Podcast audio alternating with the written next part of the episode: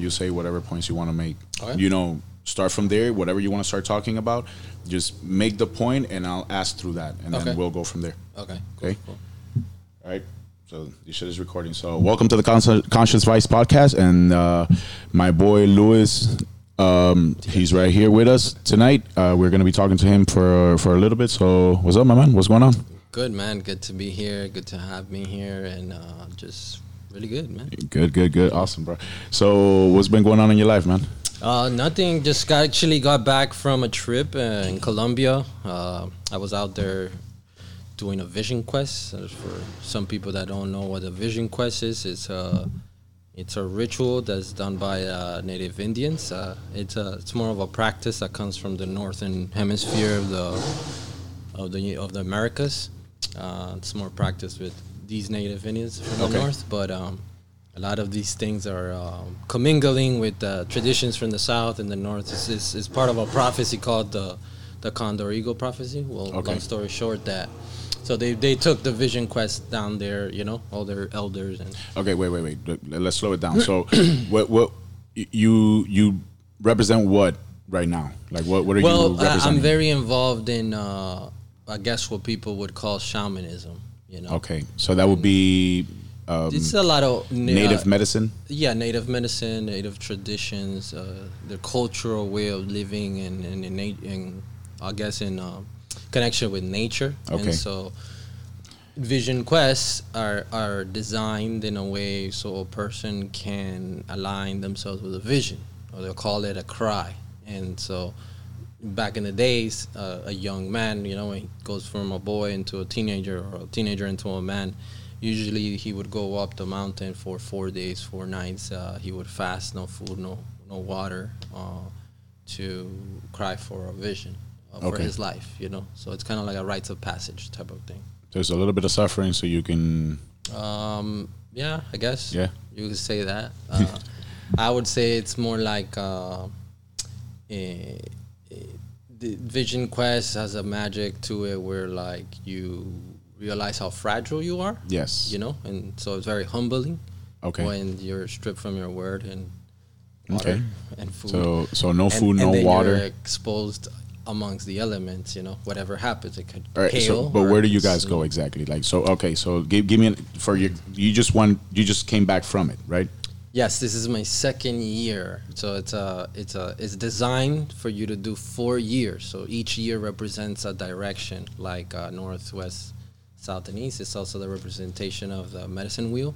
Okay. You know, basically black, red, yellow, and white. Those are the colors. It's for the directions. Black being west. I believe red is north. Yellow is east, and white is south. Okay. Yeah. All right, so you take your trip out there, right? Yes, so it's I've began 3 years ago. This will be my third year, but I didn't complete the year before. Like, I didn't go. So this year I did my second year. So yeah, it's designed for you to do it consecutively, but if you don't, it's fine. It's still fine. Like, you can have 3, 5 years or gap, whatever it is. Well, life happens. I mean, exactly, life happens. So it's understandable. All right. So now you're on your second year. Yeah. Right? So I went and I did my second year, and now I'm back. You know. Okay, but wait. So they where do they put you? Like, so what does it consist of? Like, so they you just go out there and they leave you in the elements and you just survive for. So I guess before I say that, I can explain a little bit about... Because it sounds a little scary. Like, I can explain a little bit about the relation or how kind of I got there. I can do that within 2-3 minutes. Sure. And so a long time ago, about, I would say 10, 15 years ago, there was a big, or probably a little before, you know, there was like a big wave of a lot of groups of people waking up and seeking alternative medicines or... forms of enlightenment, or, you know, people were seeking more of a spiritual path, right? And in that journey, I fell into this path that we call shamanism, right? Quote unquote, curanderismo. And then, so it consists of medicine, and then along that way, I learned these other ways, you know? And one of them was the vision quest, you know? So there's a sun dance and a moon dance. We can get to that later. So the same person that brought the medicine, like one of the first, I guess, medicine men or shamans, that brought the medicine locally here to South Florida, was there, you know, at that inception of the medicine, you know. So that was the start here in South Florida of, yeah, of it was that a big movement? Start for, I'm sure it's gone to other states, but Miami played like a big role so that the medicine from here spread out into all the other states. Okay. Was it illegal to do the medicine at that point here? Well, medicine is not necessarily legal by law, you know. Well, obviously, depending on what type of medicine, right? No, it's just not legal by law. The only medicine that's legally accepted and recognized legally is peyote, and that was done by actually Crow Dog, Chief Crow Dog. Years ago, well, they fought to have legal rights to pray with the sacrament of the peyote. And so from that, a church was made, you know. Okay, so it's part of the religion that we're allowed to... It's a Lakota church, or some say it's a specific church that basically have legal rights to serve it, carry it, and exercise it, you know, amongst their culture. That's at that time, I forgot the year and many things. The man fought for this, you know, and he became very known for this. And around, I guess, those times, something called the Sundance got erected, and this is where people dance to the sun for 4 days, no water, no food, and they do sweat lodges, or what they call sweat lodges. They get inside an anipi, you know, it's kind of like an igloo type of style structure with pieces of wood called that. The pieces are like saplings. Okay. And then they bring hot rocks that are a bit lit in a fire. They put the rocks inside the center, and they bring water, and they sing songs. They call it prayers, you know, and this becomes a very healing thing. Also, 4 rounds. So it's 4 songs. Okay. The door opens. That's 1 round. You go 4 more times. So a set of another stones come in. So this is part of their tradition, part of, I mean, this is ancient, you know, like really ancient. Yeah. So... it just kind of sprung back out as a popular thing, and you know, people all over the world go to what they call the Crow Dog's Paradise, and so it's a very famous, I believe in North Dakota or South Dakota, where they every year this happens there. So there's other Sundances from other clans throughout the United States, but I'm just mentioning one of them that's probably pretty popular. So a lot of these people that years ago got the right to carry the medicine and spread this knowledge, one of them, I got the pleasure to be introduced to them and receive the medicine from them. And it's like life, you know, you run into people that are, you don't know why, but somehow you're meant to know them, you know? Yeah, they're meant to be in your life. And so, this was the first person that gave me the medicine. And so that's how my journey began. And then I just kept on walking that for the last 15 years. Who's this person that gave you the medicine? His name is Mao Tanca. His name is Mauricio. We call him Mao. So his spiritual name is Tanca. And he's like a native of? He's born in Colombia. Okay. He's also a medicine man for the ayahuasca. But he's also a Sundance man, you know? And he's the son. He's adopted by Galen, a chief. It's a famous chief.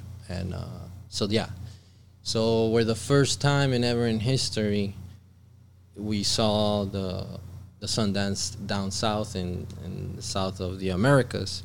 He was responsible to erect that with a set of other people. Okay. So there's some other chiefs that handle that Sundance, and so this particular land that I go to is called Atlantida.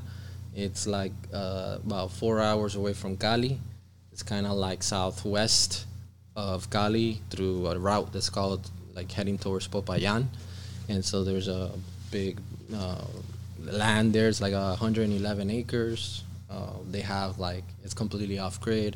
They have homes erected. They live completely immersed in nature. Oh, wow. Kids are there, families. And for the last, I would say, almost close to 20 years, the land's been developed, and where a lot of these rituals have been taking place. And, I mean, it gets packed, man. People from all over the world come to receive this knowledge, this way. And let me ask you a question. These people that come to get that knowledge from out of town, from other countries, do they normally come back, or is it like a one-time thing? Because I've heard of people doing ayahuasca, but to them it has been a one-time thing. I guess like this whole journey that now medicine is becoming more popular, it's becoming like a fad or something, whatever. It's the beginning, I guess, to the person that decides to continue to walk that path. So what was it that happened like 10 to 15 years ago, like a mass awakening? Yes. It's like a wave of mass awakening? So what happens is that energies work cyclical. I mean, you know this right now. We're in 2020, right? Yes, sir. We're in like perfect vision, right? The 2020 vision. 2020 vision. So... there's planets right now in positions that have never been here until like 10 years ago. So these planets, when they come into a specific houses, these are zodiac houses, they tend to bring a big shift, like if you can kind of see your own life 10 years ago as opposed to in 20 years ago, you will see a pattern where like big changes happen in your life, Some person could have had a kid, that's a big change. Or somebody could have started a career, and now 10 years later, they're like on their full prime. So things like that, and these are affected by these planets. And so a lot of these cyclical cycles bring about a massive collective awakening, So I can say that I was part of one of those, and even if you may think you weren't, but somehow you embarked on a new journey that really transformed your life, more than likely you were affected by it as well. Okay. So, and now we're also in another big cycle, another wave. Like, so we're starting a new cycle. Where I feel like whoever was primed 10, 20 years ago, they're coming into a whole new phase of energetic transformation, while people that didn't do anything, they're about to start their beginning, awakening. Can you explain that to me? Because, so what does that mean? Like... do you ascend? Do you improve? That's basically, your consciousness starts to ascend. You're upgrading. Yes, or downgrading. Okay, now you lost me. Because some people can go down even worse. Okay. Yeah, it depends on your choices and how you're leading your life. So are you awakening to be self-governed, or are you following more into the grips of desires and things that don't benefit you, bad habits, Gotcha. Bad choices, Okay, so I can see it now. I see a lot of people. And, there's signs every single phase of your life, days, seconds, weeks, months, enough to show you that the direction you should go, and it's all into each individual. Okay, but the signs are there, but where's the guide that tells you? Well, just like everything, you need to. You gotta work at it. It's like a symbiotic relationship, So consciousness is like can knock at your door, but you still have to open the door. Yeah, you gotta work on it. You still gotta work on it. Yeah, exactly. Yeah. Well, yeah, because a lot of people think you're like, I'm gonna think rich, and money's gonna. No, bro, you gotta work. You still gotta work. I mean, yes and no. But you still gotta do the work, right? Because it's not gonna fall from the sky. Definitely. Right. So you still gotta put the work. Whether you will be successful, yes. That part, if you envision it, you can be successful, right? But you still got to put in the work. If you don't put in the work, you're not going to get there. Yeah, definitely.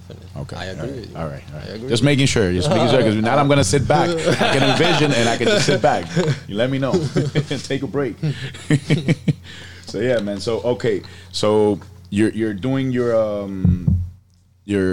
what is it called again? I'm sorry. Vision quest. The vision quest. Yeah. Okay. But what other things are you doing besides that? Is that what you're focused on right now? No, that's something I just continue to do, like, let's say, a never-ending, infinite upgrade. So that's your personal growth, your personal... the way I approach my form of way of walking spirituality, yes. That's one way. Okay, all right. Yeah, because everybody has a different... I'm assuming everybody has a different path, not I mean, I've walked many paths. Well, I've known you forever, so I know who you are from back then. To see you now is like, damn, who are you? Yeah, it is. No, but you know what? It is, but it's not, because it's the same person, really. Like we've had conversations like this before, and it's the same thing. I know, it's not like nothing. Nothing changed. That's what I'm saying. Exactly. That was like 15 to 20 years ago, more or less. Yeah, so nothing's changed. But you're smarter, obviously. this person. You know more. So now you can teach me. Well, I just think that I think what intelligence is it's or okay. So there's intelligence, there's knowledge, then there's wisdom. Okay. I feel that in order to get to wisdom, you have to kind of have experience, not necessarily a experience, like a specific experience. You just have to walk, and through walk and pain and suffering, you're gonna learn. Yeah. Either you learn or you learn. Yeah. Right? Yeah, there's no other way. It's like fighting. Well, yeah, that's what you come to the train. There's no other way. There's no other way. You walk into this gym, you get beat up. There's 20 guys that want to beat you up. All 20 of them are going to beat you up. If you come back, I'll respect you more. Exactly. You know, and then the next time I'm not going to beat you as hard. Yeah.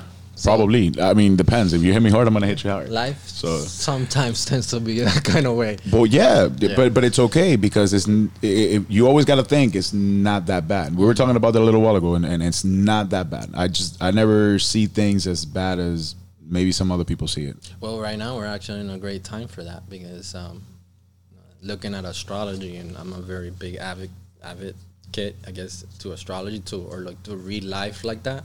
Because it's mathematics, you know. It's a mathematics. It's a sequence of cycles of time, you know. So we're stepping into a time where if you're doing whatever work you're doing, you're gonna be blessed now. Now you're gonna really start to reap big rewards.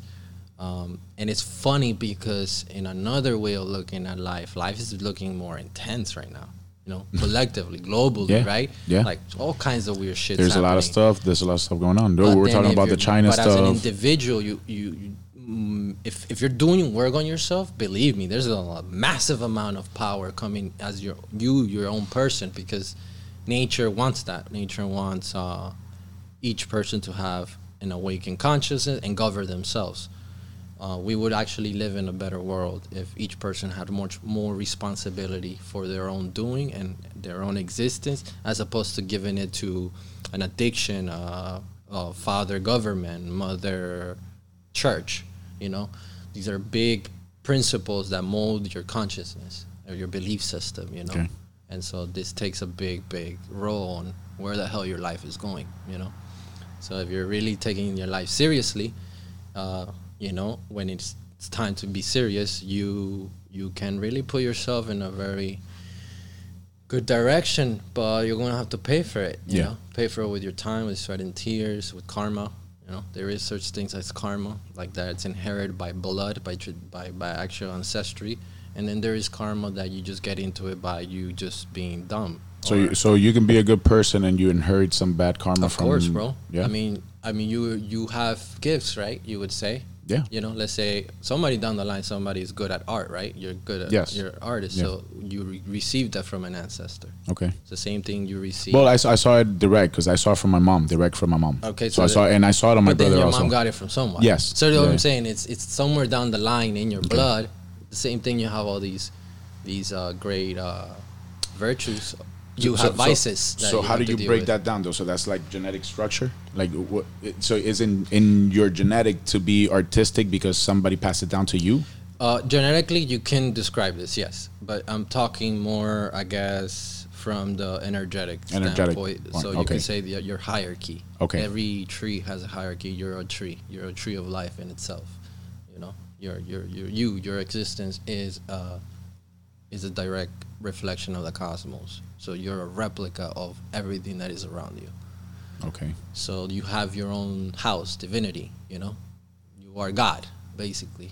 You have everybody every individual person is everybody God. That's in the world and inside. So it's a collective consciousness within your cells and blood and yes in a way.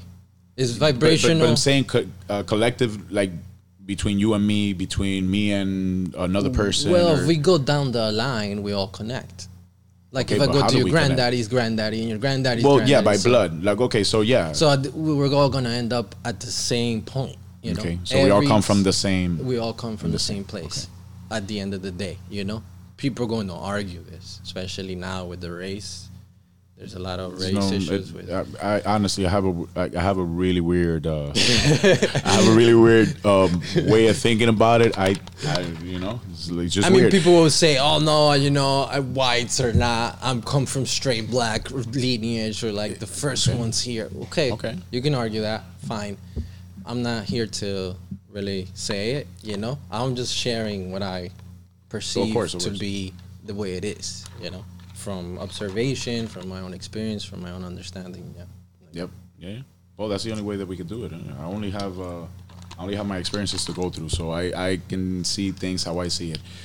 The other thing is, my way of seeing it is a little weird.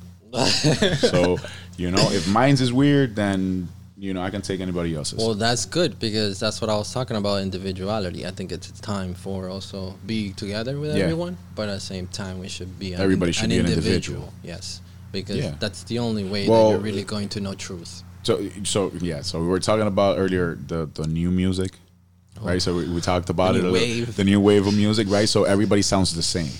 Correct. Right? Mm-hmm. So that's what you're saying. Like, I remember, well, I can't say everybody because there was a lot of biting back then, but still, individuality, that's what got you ahead. Well, That's exactly. You know, like being unique, that's what got you ahead. It wasn't like everybody having the same sound didn't makes sense back then. I mean, if you look at hip-hop's history, hip-hop was like a milestone for the culture itself, just for human culture, you know? That's why it became a culture. It was like an escape medicine, like an escape route for anyone that attached themselves to it. I mean, then you had your breakdancers, you had your graffiti artists, then you had your MC, then you had your DJs, you know? And then it branched out. It had a possibility to cover everyone. And it didn't just cover the kids from the bad neighborhoods, covered everybody. So now you know if you're a kid with money, you can still go and do graph, but you know you're part of hip hop. Well, you know how like hip hop has elements. Yeah. Well, hip hop was designed based off the blueprint of nature, if you really look at it. Okay. It has its elements, just like nature has its elements. Earth, water. Africa Bambaataa was onto something from a spiritual level of wisdom when he brought the culture, because I'm not saying he's like the grandfather, but maybe he is. Well, he's the one that dubbed it a new movement, right? He made it in a way tangible so that we have something to grab onto and say, okay, this is what we're looking at. This is gotcha. And so that's special, bro. You know, we pay homage to Africa Bambaataa for this. I mean, he's been they put him through the mud. Yeah, they put him through the mud. So now you know, I mean. But I mean, look, you know, I breakdanced for years, and this is my happiest moments of my life because of breakdance. And I like my graph days. That's exactly, you know. I mean, what I'm saying is like, bro, these things are like super essential for our youth, you know. And nowadays, it's not just that. Like I tell everybody, it's like if I wouldn't be who I am if I didn't do graph. Yeah. There's certain things that I do. Like I'll plan certain things the same way that I used to plan going bombing somewhere. Mm-hmm. Like I have to plan it out. I can't just like I'm gonna go do it, or I can do shit on impulse, which is as bad too, right? So like, you know, there were a couple times where you guys dared people and shit, and like, hey, I bet you won't do that. I was like, my ass, I will. Right? And we went and did it, right? So you know, I can do either. So you know, but everything has always been based on that. Like I learned a lot from it. Yeah, you know, and I wouldn't be who I am if it wasn't for that. I agree. I was telling you, the only way that I can get that same. I guess the same high, the same, you know, euphoria is through fighting. Mm-hmm. That's the only time. Well, it's funny because all these things, they're like, they teach principalities, I guess. Yeah, I think principalities, yeah. Yeah, because just like martial arts or anything that is rigorous or requires attention in order to focus and progress in it, you know, you need to grow with it. So you need to put attention to it. So somehow an ascension happens inside of me. I can say, me as a child, without breakdance or without graffiti, I was missing something. Yeah. As opposed to when I got it, it's not that I gained something, but it opened a door in order for me to ascend a little bit more in my own understanding as I walk life, you know, as a human being. And so it gave me confidence, you know. Yeah. It gave me like, wow, I can do this. You got me? And so that's big. Yeah, yeah. Sometimes people go years and they never find. They get to death and they don't even find that. Well, I'm glad I didn't. They're just programmed by something that they saw in society that they need to do. And that's, I'm glad I didn't. Exactly. You know, I'm glad I did it. I think we were in an era. So if we get back to the whole hip hop thing, I think we were in an era where we were very unique. Like the spirit was still very alive. I think the spirit is pretty tainted by all the technology that we have. Yeah. And the way that you could just grab this guy, put an auto tune, copy this guy's verse, and then you got a song, put a little ad libs in it, and then you're like this whole new sensation. But there is no creativity. There's nothing to it. Unique. Well, it is. It has to be creative in a way because the kids like it. So it's creative. It might not be creative for us, but it's still creative. But it's creative only based on the collective acceptance of what creation is in that form. See, because that's called the culture. Like again, I don't want to take it away from them either, because they still make music. There's still music. There's good music. There's bad music, but there's still music out there. I just don't think there's nothing like back then. I guess. Yeah. I mean, you know, but I don't want to take like away with it. Just they're still creative. They still got to put it together. I don't think it's the same, but well, it's like the saying goes. I don't think it's the energy. Well, it's like what I don't see is the energy. But that's what I'm saying. It's like the saying goes. There's nothing new under the sun. So, yeah, because hip hop took sounds from the blues, you know, from disco, you know, and then disco took sounds from from the blues, But that's what I'm saying. And then blues, what we call the blues, they took sounds and percussions and stuff from the orishas, from prayers, from ceremonial, spiritual, from stuff from Africa, the African, you know, and this is where salsa comes from, and merengue, you know what I'm saying? If you see drums, the high drums, it all comes right back to something that lasts the test of time, you know. So, and that's truth. Gotcha. You know what I'm saying? That's truth. So you see, you cannot have life without spirituality. You can't. No. Everything is spirituality when you start to break it down. So, is it really spiritual though? Everything. This whole world works with the occult. Which the occult means hidden knowledge. Okay, so this is my okay. Of course. All right, I'm gonna kill you now. So what if all of that is wrong? Right, so where is this coming from? This is from past generations that have handed it down and passed it down to us, right? Yeah. So all this knowledge has been passed down by generation, through generation, through generation, through writings, through discoveries. I mean, it's still being learned. Yeah. Right? We don't know exactly what we're doing. Yeah, we don't know. No. Right? Nobody. Let me ask a question. What if everything... So we're getting it from the past. What happened to the past civilizations? They all... perished. Yeah, perished. Right? So what if we're following their path? Well, this one's going to perish too.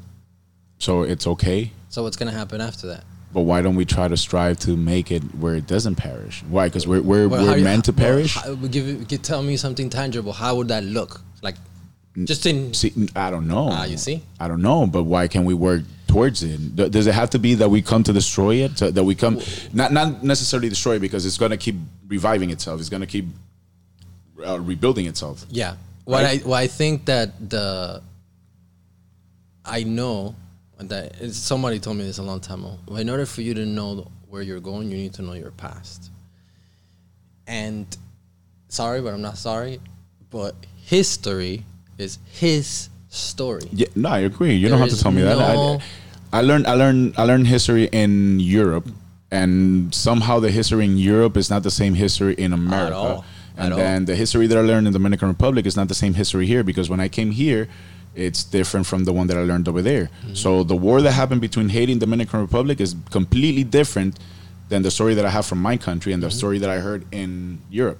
Mm-hmm. Right? So, but exactly. So it's not to blame the principality, the root or where everything came from, but it's the down the chain things get watered down. Well, it's like the what is it? The what's that game? The one that you say something to one person, they pass it down, and by the end, the whole saying is completely wrong. You know, I did that when I was younger. You say one word to one person, and that person says it to the next, and you keep passing it down. By the time it gets to the 10th person, it's a completely different word. You know, so. That's what I mean. Like, what if we're doing the wrong thing? What if we're following? I know there's a lot of in every civilization, in every single civilization, right? So we're talking about Sumerians, the Egyptians. I mean, every civilization has some sort of relationship with the stars, right? But what if we're following the wrong thing? Well, that's my point about this whole self-discovery. It has to get done. It's a thing that it's going to oppress you, like in the Matrix when, like, Neo's like, you know, it's like a splinter in your mind. Yeah. You know, it's, I mean, as much as you want to do, let's say you want to do, you just want to be a fighter. Deep down inside, in your own quiet moment, in your own personal time, there's going to be questions that you're going to ask and you want answers, and there's no freaking human being that's going to answer this to you. No. So a lot of people in their hard times or facing death, they see God, right? Yeah. And then miraculous things happen, right? People have awakenings, people have near-death experience, they see their dead relatives. But there's valid in this, right? In that moment, in that there's truths. So there is your tree of life, where meaning there is the stem of the fountain of fucking knowledge that you can plug yourself in so that you can get nurtured. So how do you do that? There's meditation, there's yoga, there's medicine, there's tons of ways that are. This is not a coincidence that these things are becoming more popular. It's because we're living in a time where the universe is saying now is the time. You know, as much as however you want us to look at it. So you can either continue to get fed the bullshit you've been getting fed, or you can go to where things began. So I seek ancient stuff, you know, to I'm fascinated by myself. I'm fascinated by it. I'm just scared by my own clear consciousness of who I am, then I give myself the space to have direct knowledge by what people call your soul or your God within. So in your path, what have you learned? Like what? Oh, well, what have I learned? I mean, I've learned everything that I'm even speaking about. I feel I got more eloquent. You know, I got more peace within me. I've been able to heal traumas that I didn't even know I had. You know. Things I've been able to also accept my own darkness, you know. So that's a big one, you know. People want power, people want like be famous and all of that, but really a lot of this stuff, it's inside your darkness. It's in your darkest moments, your darkest. I was gonna say that because I remember you back then, and that was a thing to be like a rapper, famous, to be somebody, right? To have a clothing line, to have. Well, I mean, not just you, because me too. Yeah. We all wanted the same thing. We were working together. We were all doing the same things, right? So what made that click? What made the change? Because I know you said I had the awakening because there was a mass awakening. But what made that click?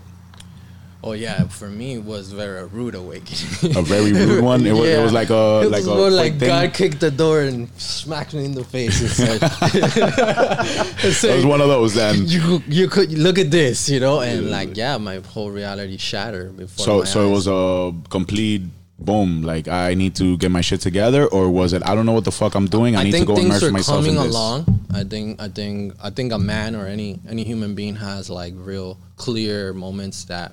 Boom, they start to snap you into questioning really big questions, you know.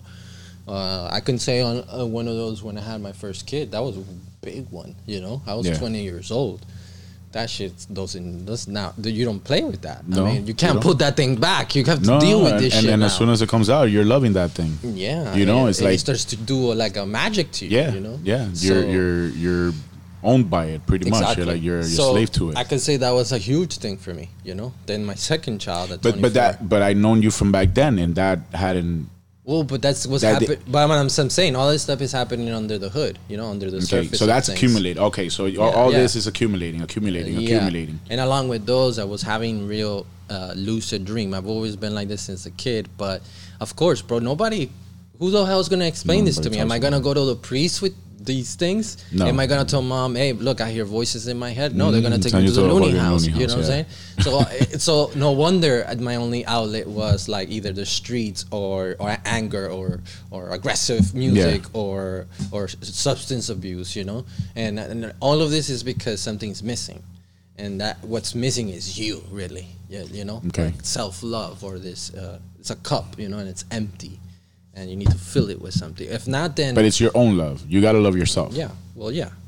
Yeah. Well, we mistake this love with like, I need a person, or I need my kids, or I need a career, you know? Yeah. And it's a constant nonstop search for something that's not there. Nonsense in your head.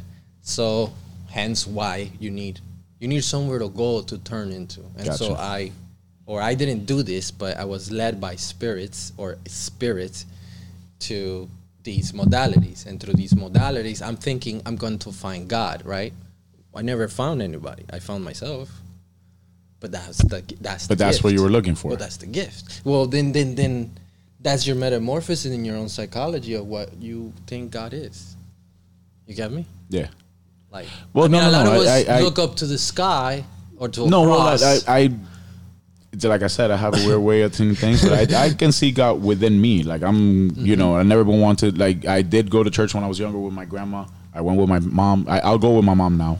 You know, I still go with my mom if I have to. I haven't gone in a while, but I'll go with her. But I never been a churchgoer or nothing like that. But God is within me. That's as far as I, you know, I need to be a good person because I want to be a good person. Yeah. And, you know, treat people right how I want to be treated. Yeah. That's as far as my religious beliefs go. Well, it's funny because most fighters are extremely spiritual. Yes. They don't even know this. Well, because we do this training every single day, but I know that because this is, you know that I got into meditating and I got into it a little bit, and I even tried going vegan. That didn't last so long. It was hard. I did like 6 months. I spent 6 months. I think I ate a burger one time when the hurricane came through, and it was like out of necessity. But I bet you cleaned a lot, right? Your body felt much like a reset. You know what? I had no heartburn because I suffer from heartburn, right? My skin was clear. Energy was, you know, like steady. Like I had good energy the whole time. I never felt tired. I never felt like over energized or nothing. I just felt like right all the time, you know. But I didn't feel strong. Mm-hmm. That was the only thing. And then I did a fight and I didn't feel strong. Because that messed with my head. Everything comes to the sacrifice. Your ego's not ready to let go of the fighting. No, I'm not. Because if your ego, let's say, was ready and you want to just go deep, deep, deep inside you, you could care less if you look like a stick. Dude, I care. See, my body's changed completely and I don't care how I look. It's how strong I was and I was fighting at the time. And then that messed with me. But that's what I'm saying. That's part because then you're in the mode that you want to be in this realm of fighting. And well, somehow I haven't been able to let it go. Yeah. I'm not, I don't. I know people that live off of their breath. They don't eat. They've been doing this for years. But how? Doesn't your body need food? Okay. Yes and no. Medically, doesn't it need? Yes and no. No. So what happens to your body if you don't eat? Doesn't it disintegrate? What is food? Energy. Okay. There's photosynthesis. Plants have photosynthesis. People sun gaze and they get their energy from the sun. They get the energy from the sun. But directly. That you skip the whole photosynthesis. What is protein? But how do you do that? What is protein? It's amino acids. Yes. Where those amino acids come from plants. So you can skip the carcass and then just stop eating the blood, which blood is associated with karma because of the suffering that's inside the blood. Anyways, and then you can do other things to obtain energy. I mean, I'm just saying because I put it to the test. I'm with you, bro. Like I eat animals. No. But I'm not saying like I did it for 6 months and I was so worried about it. But I'm not saying like I wouldn't. Like it's a bad thing. I felt like I lost my strength. So to me, it was not productive. Like for me, right? I rather be. I eat a lot of vegetables, but I eat animals here and there. But what do you eat animal? Well, I tend to try to stay with fish. I eat chicken, you know, but I try to really don't eat pork. You know? And I try to keep the red meat on a minimum. I don't know. Or at all, you know. And the only red meats I eat is buffalo, elk, or deer. Okay. That I and choose to. Yes, they're a lot leaner and a lot cleaner, and I just don't think they have the same. Where do you get that meat from? Where will you get that from? But bison, you can buy in Whole Foods. Okay, you know. So I think bison. I've seen that. I think Publix also carries it. Okay, but obviously elk and deer. But I've lived upstate, so people hunt out there. Exactly. And there's farms you can get this from locally or stuff like that. You know. So people live on their breath. Yeah. That's hard to believe. I don't know, man. That's crazy. It's crazy to me, obviously, you know. I met a lady in a temple, in a Buddhist temple, and she has, when I met her, she was 2 years in, and she actually only ate the sun, meaning she sun-gazed. Sun-gazed. That's it. I've heard this before. I didn't believe it, but I saw it with my own eyes. Well, I know a gentleman that did a, can't remember how many day fast. I think it was a 40-day fast, if I'm saying correct. Yeah. He did a 40-day fast, and all they did was like water and tea. Yeah, and I did my longest fast was 14 days. No food. At all? Just liquids. What kind of liquids? Greens. So you do like powder greens? No, real greens. Real greens? Yeah, real greens. So you'll make your own? Yes. Exactly. Okay. Exactly. All right. And that's a reboot? Like, what does that do to your body? Man. By the first 4 days, 3-4 days, you have, headaches and you feel they're weak. But the seventh day, that stops. And by 9th, 10th day... I couldn't do it for longer than 7 days. The energy goes super high. I couldn't do it for longer than 7 days. I couldn't do it. But I was training at the time. Another reason I also eat animal here and there, because I'm in the urban... society, so it's harder to avoid. No, because it's harder, because I have discipline. I do it too is because I can ground more, because when I tend to do certain things, like let's say if I'm doing intense breath work and I'm eating super light, only greens, my energy kicks up so high that it's before, and I don't know now because I would have to do it, but I sometimes touch people and I can just feel everybody's energy. Yeah. I can tap more to spirits. I can see them more. It has its pros and cons to it. You know? So through your process, through your awakening, you became a teacher. Well, I ran into some guy. He's pretty famous now. His name is Sevan Bomar. People can find him. He has a website called Secret Energy. And... though I met other people, but through this man I learned so much, especially about energetics and especially how to activate the human potential that most people call the kundalini or the life force, like chi, like Bruce Lee would. So was that like doing kundalini yoga? Well, it's like, kundalini is your sexual force, it's what, your sexual drive and it's many other things, I'm not going to get into it. Not your drive or your energy, your sexual energy? It's your life force. Your chi? Yes. What we call the chi in martial arts. Yeah. It's Kia or whatever. Yeah. Depends on how. Correct. So this sits dormant in your spine, and there's techniques that you can do to activate it. And by activating, it starts to move up your Shushumo channel, which is your spine. And like in Kabbalah, these centers are the chakras or the glands or certain organs. These are called the Sephiroth. These are houses or chambers of energy. And within these chambers, there's archetypes, keynotes that have energetic principles that are imprinted not only in nature, but within inside your body. And these things unlock powers, which in yoga, they're called siddhis, like telekinesis, clairvoyance, ability to heal through your hands, the ability to heal your own body, to stop your heart, all these things.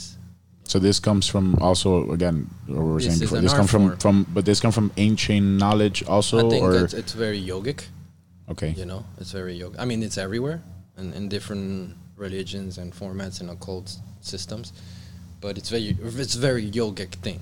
Okay. It's a very yogic thing.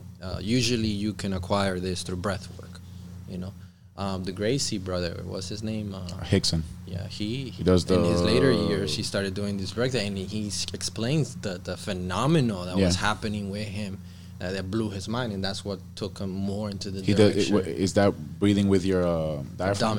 Abdominal diaphragm, right? Where when you inhale, your stomach pops out. So that we do that for free diving. For free diving, you work on your breathing. It's funny how all these formalities or forms have adopted techniques from ancient traditions. Yeah. Yeah. Is that the same as the Wim Hof? Yeah, it's very similar. He actually learned from all these traditions. That's then he just kind of simplified it, and then he did his own thing. Again, how did it happen? A tragedy. His woman went crazy. and she died. And he was so in despair, he went into nature, and his nature was the snow. The and this is where he says that basically the cold is his god, because through that element or the elemental, he found his divinity, you know, or he found his purpose. He found his calling. Yeah, it's all the same thing. I think calling, vision, God, all of that's synonymous with you tapping into your meditation. They say that when you fully meditate, it never goes away. So you can say that when you tap into the city or your power, your ability, your life force, your primordial power, then it never goes away. It's familiar now. And then that triggers a whole ladder, a journey for you, you know? And through that journey, when your cup is filled by God, basically, or by life force, all you want to do is fucking run it over and share it. And so that's what he's done, you know? Okay. He's created the system, and look how many lives he's changed. And that's reciprocation that he gets from his followers or anybody, you know, from a thank you to whatever, that's what feeds him, you know? Gotcha. You know, that's what gives him sustenance. But notice the sustenance not really going from the recognition. It's really coming from him being filled from his own. Yeah, he's not selling a product. He's trying to sell the cure that comes with it, or the benefits. The enlightenment. You know? I followed. I did his best. I like him because he steered away from, I guess, the connotation of it being some kind of religious or occult thing. Yeah, it was just more. Which like, it helps because I think, like you said, maybe there's confusion, maybe there's things that we're following that maybe we should just drop it and let it go all together. I mean, but notice how many stupid people follow fucking Christmas, fucking. Yes. I mean, all of the holidays, they're all fucking made 100%. Up and they're nonsense. They're all just some commercial. So that you could spend more money. Not even commercial. They're copies of other religions. Like the stories. Bro, I mean, it's ridiculous. Don't even get me fucking started with that shit. Oh man.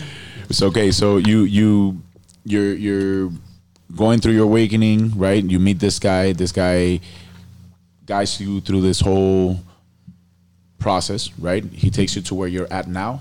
Well, it's funny because before I met him, I had a dream. And in this dream, some lady showed up in the dream. And then she told me to look for her. Whatever, I woke up just like any other dream, you know? But this dream kept on playing back and forth in my mind. And with that, I stepped into the shower, got ready for work. And on my way to work, when I get to the elevator of the building on my job, going up hold on. Oh, who's stealing your shit, dog? Why you gotta be so mean? Why you gotta talk that way, bro? You're coming in here that way. Why you gotta be? Why do you have to treat my guest like that, bro? You look like a Navajo Indian. He is, bro. He's my. I look at you. I'm like, oh shit, he took my dog Scott. Me dejaron pelado. What's going on, baby? ¿Cómo le fue? What happened in the fights? Man, listen. Hago won. John the Wolf banged the guy up. Okay. And Miga lost. Miga lost? Miga lost. But he went against somebody. No. No? Who did he go against? Yeah, he went against, you know, the hot shot right now, brown belt or black belt from Cyborg. Okay. But it was close. Banged him up. Ran through him, and got out of a few leg locks, heel hooks that the guy threw at him, key lock, choke. The guy was sitting down, even though you're not supposed to sit down in submission grappling. You're supposed to, until you get taken down, then you can attempt submissions, or if you attempt a submission from a jumping guard or a flying guard or whatever it is. By the way, this is my boy, Lewis, and this is my coach, Ray, my jiu-jitsu. He's a black belt in jiu-jitsu. Sorry, I'm getting here like into the story, and I'm not introducing anybody. I'm sorry. And it was fresh, but the kid Costa, the Brazilian kid, kept sitting down. You're not supposed to sit down. He didn't want to stand up with Miga and Ian. It went to decision. It was an 8-minute match. It went to decision, but the boos were out of control. The screaming, you know, and le tocó tu consorte de Cyborg. Habla el dominicano. Ya. Cyborg estaba en la esquina y dice, pero ni Cyborg no podía mirar. Do you know how they are? Mira, not because it was a chamaco mío. Si cogen a chamaco mío, lo descojonan todo. I'll tell you, Alan, lo descojonaron todo, pero opposite. Tenía cabello, a veces, it went the wrong way. Or whatever. Whatever, it is what it is, bro. You saw what he did. You saw what he did. I know, and I'm happy. And you know what he's about, so. With his half-ass, lazy-ass training. And but still, he still takes that, bro. He's a monster, bro. You guys have an awesome show. You guys are, I'll see you tomorrow, okay?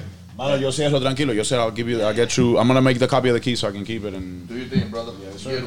Dale. Dale, mano. Lo quiero. This podcast, is it going right now or no? It's recording, yeah. Everything is recording. I don't have nothing. I just got the... right here in the camera and let everybody know who was talking. It's like this guy stepped in here with a Glock 247. He was about to shoot us, and she's like, "Hey, nothing going on." Dale, mano, métete ahí. Like, ponte ahí, mira, ponte ahí en la cámara. It's like Coach Manolo. That's the man. That's the man. That you don't know, bro. That's the man. All right, guys. All right, Dale, man, take it easy. Take care, bro. All right, Babo. Take care. A little break. These guys are crazy, bro. They just came from the... I told you they had the match. Yeah, they had one of the guys fighting. So what were we? We were talking about what? So I was telling you I had this dream, and then so I was heading to work, and then I had a... Bro, it was really weird. It was like... Okay, but wait, you had the dream while going to... after... Like, you just... Let's say I went to sleep tonight... Okay. I had a dream in the night. I wake up to go to work and whatever. I kept on repeating. It was very simple. It was like it was dark, and it was like smoke, and then from the smoke or whatever, this fog, a lady showed up with a white dress. She's a black lady, and she just went like this, and she goes, "Come find me," and then she like disappeared. Like it's very vague. It's nothing like... You had that dream one time? Yeah, one time. Or was it reoccurring? No, one time. Oh, one time? One time. But her picture was very... Yeah, it was like very memorable in my mind, you know?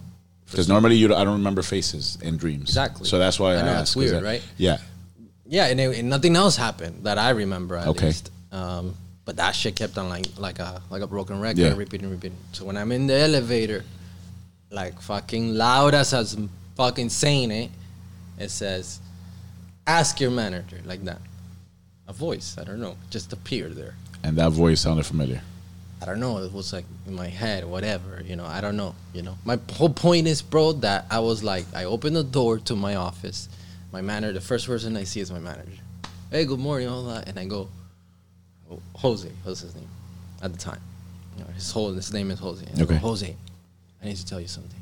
And I described the dream, and he looked at me, he goes, "That's Cari." And I go, and I looked at him like this, and I go, "You need to take me to this lady." And he was like weird out. He's like, "How do you know Cari?" I go, "I don't know her. But all I know is I was told to ask you, and you're telling me that you know who this person is. You just described her, and he knew exactly who it was? He just said the name. That's fucking great. Exactly. Fuck. So that was real big moment where my life was about to transform forever. I mean, like I said, I was having tons of dreams. Weird things were happening to me. I was reading a lot. Of mystical stuff and real deep books. And remember one time I got in like hurt. I couldn't walk. I had fucked up. Yeah, back, the hip. Was it the hip? My back. Yeah, your back. So what had happened is that I bent down to pick up a rim of paper, and I had a herniated disc. Okay, your nerve got stuck. Yeah, but in that moment, like a fucking lightning bolt went up my spine, and I had like a massive head against it, like in a big ring, like that. Right, 3 days later, I couldn't walk. I couldn't even move my legs. And I had 6 months of leave of work and all of that. So in that period of time, I read like a motherfucker, you know. But then weird shit was happening inside my room. You know, like weird stuff, like shit was appearing right before my eyes. Anyways, after that, this is what I said. Now that I know what happened to me was a kundalini, a spontaneous kundalini awakening. This happens. Okay, so that shock on your back, you're saying happens. This can happen however, bro. This can happen by reading a book. This can happen by an accident. I mean, it can happen extremely random, you know. Okay. In my case, I feel that it was a divine intervention. It was something that needed to happen in order to change the direction of my life, which it did. But I didn't know at the moment. Like, I didn't comprehend this like this, you know. For me, I just had a fucking herniated disc, you know. But what's funny, because the manager that I had at the time, he saw that I was into, like, the source of vibe. Yeah, and yeah, I was into magazine, my hip-hop, and I wanted to, like, be a rap mogul. Yeah, the fuck were we thinking? I think about that shit now, and I see some of the papers now, and I see some of the shit that I wrote, and I'm like, what was I thinking? I know my rhymes. Oh, my God. You know what I was thinking about? You know, we went painting one time. I was telling this to somebody, bro, and I remember when YouTube first started, this is retarded. We were painting in that spot in down south, that abandoned little warehouse that we used to go with Soki. Yeah.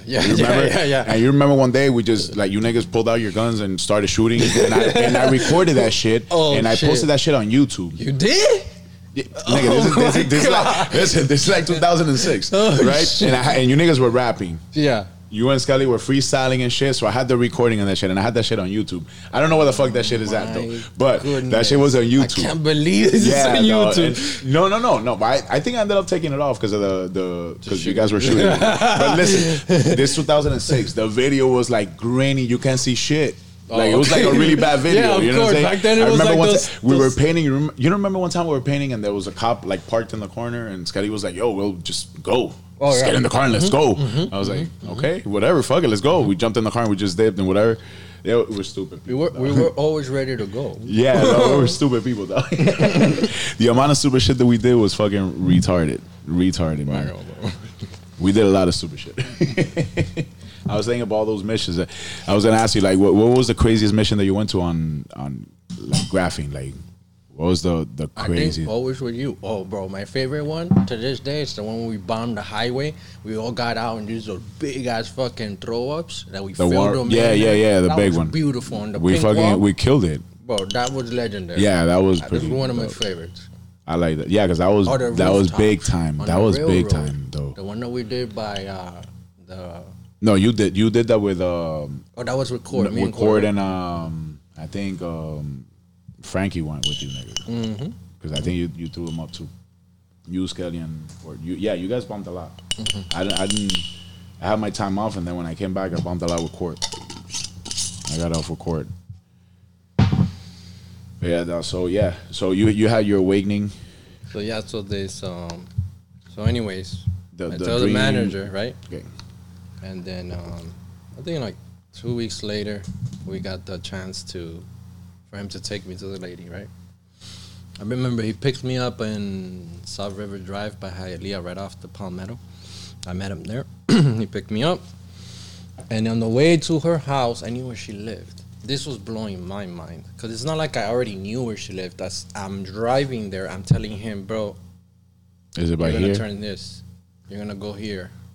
And he's looking at me like that, and I'm looking at bro, and I'm telling him, I have no idea how I know this. Fuck. We get to her house.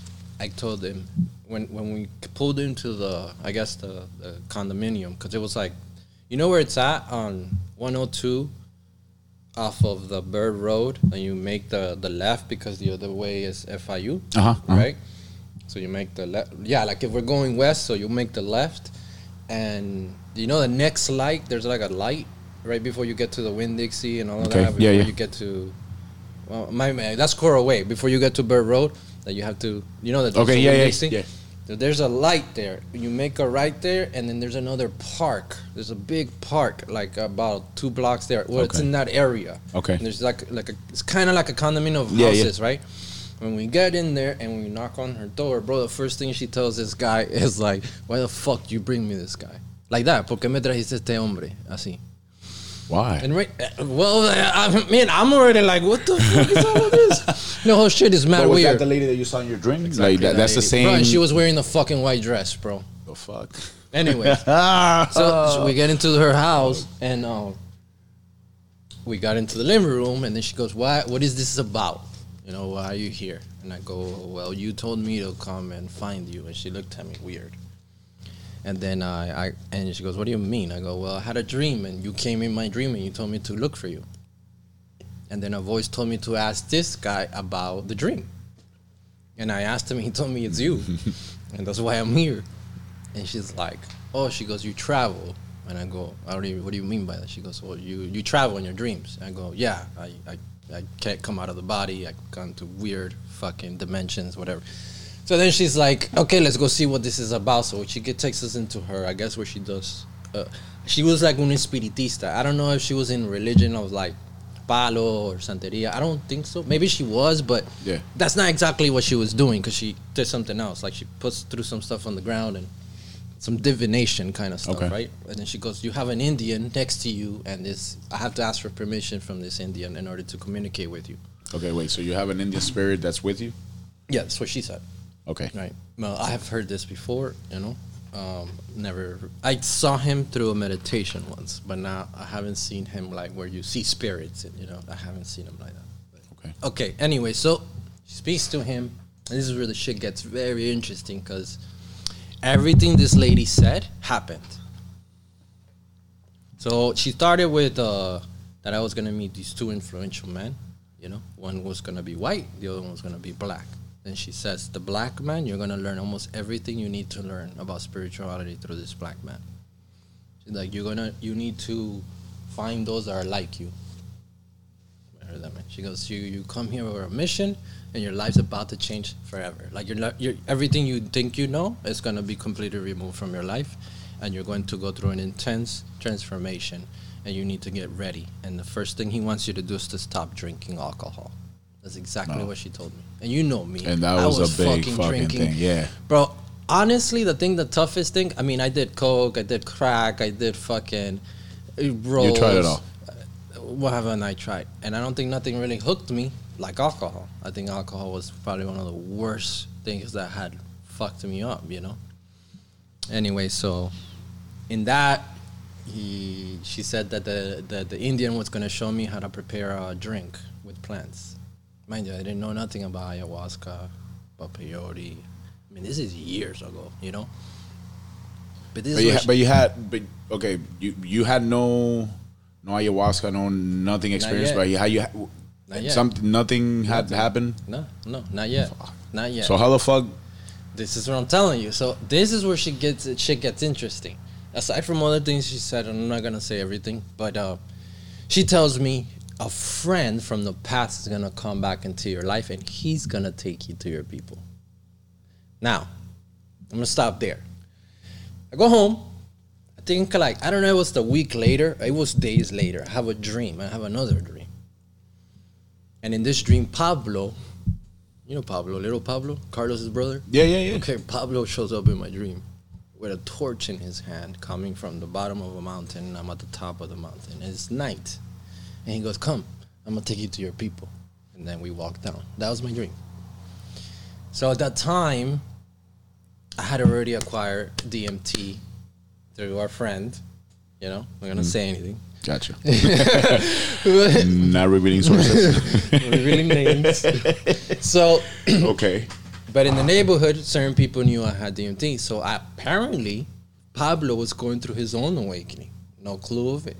Okay. He had already traveled to Costa Rica. He was in his search, you know, for knowledge. He was doing his own. He was doing his thing already, okay, you know. But he wanted DMT. And then somebody had told him that I had. That you had the DMT. Because they ran into them in the gym. He calls me. You hadn't done you had the DMT, but you hadn't done it. Yeah, I had done it already. You had done it? Yeah. And how was that? Oh, man. That's a whole different episode. Yeah, it's a whole different episode. Okay. But then this is the interesting part because when he calls me, I go, don't worry, I already know. And he was like, okay. And he shows up to my house. I give him the DMT. He hands me a book. It's called The Code of the Matrix. The guy that wrote the book is the black guy. Okay. That the lady told me. What's the name of the book again? The Code of the Matrix? To the Matrix. Code to the Matrix. I think that's what it's called. Oh, The Code of the Matrix. The Code of the Matrix. That's what it's called. Anyways, this guy wrote this book. He channeled the information. He wrote the book. He also resourced a lot of stuff that he talks in the book. The book is very heavy. It's a lot of fucking knowledge. It's going to crack your egg open, right? Okay. I read the book within like 6 hours, the whole entire book. Holy shit. It just took me, and I read it. Like, I didn't stop. I was like... So this is where this stuff begins. So then he knew some lady, a shaman lady, that literally lived, like... So I lived right off of H Street at that time, on 130... Yes, second. You were on 132nd, yeah. Yeah, and I think I lived on 6th, so she lived on H Street. So it's like only a few streets, literally on the same avenue. So... He took me there, and the lady would have circles, meditation circles and spiritual circles, talks, and, you know, she was opening her space and helping people out, whatever. And then she had this guy come there, and this guy was the white guy. Oh. This is also the white guy. This guy was... so you read the black guy's book, which you had got to mention. Now the white guy just shows up to the circle? Well, Pablo takes me to the circles, and it happens to be that the white guy goes there to give these meditations. But you didn't know. I mean, did you just get there and there's a white guy there? Yeah, I didn't know that this is the white guy. But then I realized this is the white guy. That is the white guy. Yeah. So when I went to these circles, I had the most vivid meditations that I've ever had in my life. And in these meditations, initiations happen in some temples with angels and all this stuff. But vivid, like you and I. Like, I could smell the aroma in the temple. Sure. I can feel the water or the mist of the forest that I crossed over and got in a boat in the ocean. And then I got to an island, and then the island. Because he's guiding you through the meditation. Yeah. But the meditation became extremely vivid. So to me, it was a guided meditation. Bro, I had no clue how to do none of this shit. I was just like, okay, close your eyes, breathe like this, blah, blah. And then it just opened up. Hence why I say shit, fucking God came and just fucking broke the door open, and welcome. My reality shattered. So anyways, I learned a lot from the man in that circle, and a lot of stuff began for me there, you know. And a little later I read the book. I got to the platform of a website this man created, and I soon enough I was like working like his right-hand man. Okay, so this is the white guy? The black guy. The black guy. All right. So after I read the book... What's the white guy's name, by the way? You never mentioned Tom? Tom. His name is... he has a church called Universal Love Church. I don't know. It's like a... He doesn't discriminate religion, or... He just puts it all together. Okay. Into this belief that we're all one universal family, and yada, yada. Real humble guy, real amazing man. So I learned a lot about meditation and a lot of visions and a lot of stuff that started to become clear. So, I mean, and she said a lot of other stuff that started to happen to me, bro. Okay. Like really aggressively, you know? And so with that, me and Pablo had a session one time with some synthetic peyote that some guy gave us. So the funny thing is that because I was in, you know, we grew up in pretty much in the street, and then we're exposed to all of these things, hip hop, you know, the culture, slanging drugs. And so I think that kind of like the universe kind of makes things happen wherever it is that you fit in, you know? So yeah, I think that certain trigger points came through substances. I wouldn't say that's the right way to go about this, but that was the way for me. Yeah, that was the way to get into you, because that was in the world abuse. that I was in. That was the abuse that you had. It was the substance abuse. And that's what I was abusing. Yeah, yeah. So yeah, at one point it was bad. Yeah, yeah. But like we said right earlier, that sometimes certain things we might say, "Why is my life happening?" Yeah, yeah, yeah. Well, it's good. It's gonna take you. You don't know at that time. Yeah. You're like, it's not as bad as it looks. Like when you see in hindsight, like, you know, like when you look back and you're like, "Damn, it wasn't that bad." Like it guided me here. It took me here. You know. So anyway, eventually I ended up moving to Costa Rica, where this man, the black guy, is. And I lived with him. I learned from him. And you just packed your shit and dipped? Mm-hmm. Yeah, I remember that. I sold everything. Remember how I had a tattoo shop? I gave it to Chris. Yeah. The blue. Everybody thought it was insane. I went cold turkey. I thought you were crazy. Yeah. I don't know. I thought you were crazy. We talked very little at that point. We were talking very little because now you were doing your own thing. So I went cold turkey vegan. I lasted like 7 years being vegan. So in this process, bro, my body went through mad changes, you know, and mad things started to activate. So for me, this spirituality was very real. Like I was seeing super big results. So it was like a high, you know. It was the high of all highs, actually, because I was like, wow, life is not what I think, and I need to know what the fuck life is, and like I want to find out. And so I got into yoga. I became a yoga instructor. Eventually, I got into Kundalini yoga. I traveled different places. I met different teachers. You know, I had different healings done, not only. And then at some point, I got invited to ceremony by somebody that went to school with us. Guess who's that? Who? Gio. Breakdancing Gio. For real? He's the one that brought me to the medicine. Giovanni brought me to the medicine. For real? Yes, that's how I started, bro. He hit me up on the Facebook. He's like, hey, you were interested? There's going to be a prayer this weekend. I'm like, yes, I've been looking for this. Oh, shit. And, bro, I go to this prayer. I took the twins with me. Laz and PJ, I took them with me. And I took the girl that I was with at the time. And it's funny because the people that were putting together the prayer, now I'm, like, super friends with them. And, you know, like, a year later, a few years down the line, we talked about this day. And they were like, the moment where you come in, because I come in, I had my hair shaved. I had tattoos and a little. It was a different person. And gangster. It was a different person. I'm telling you, man. And then everybody was like, oh, shit, it's going to be one of those nights. That's what the shaman said. And so horrible. It was one of those nights. Bro, for also, me, a lot of throwing up, a lot of. Dude, there's a lot of shit getting out. They did an exorcism on me. A lot of demons that you have in there, you know. There's a lot of shit, a lot of shit that, bro. Dude, I saw it's crazy demonic stuff come out of my body, bro, and the fire will consume it because there was a fire right there. They had to put me by the fire. How insane! I mean, is that what a medicine? No, man, like, I don't want nobody to listen to this and be like, oh, my God, this is going to happen to me. Wait, but that's what I'm saying. Like, okay, because I've seen videos, and it doesn't matter how you try to put it. Like, I've seen the videos. No, honestly. I've seen videos where people spend the whole, like, I mean, from the minute that they take it till the minute that they leave, that they're, like, throwing up and they look like hell. I can help a lot to clarify that, why those things happen now. But is that, like, the bad things leaving your body? Because that's what I understand. When people throw up, we don't call it, oh, this person throw up. They're getting well. They're getting better. Of course, because they're letting that go. Yeah. So, but that's better for the people to understand that, because it's not, you know, you're not going there to get sick and throw up. You're going there to get better, like you just said. So that throwing up is part of the healing process. Yeah, correct. Okay. Correct. So you're in your case, you had so much bad juju. Well, I don't know, because the medicine man, he goes to me in the morning. Throw that nigga in the fire.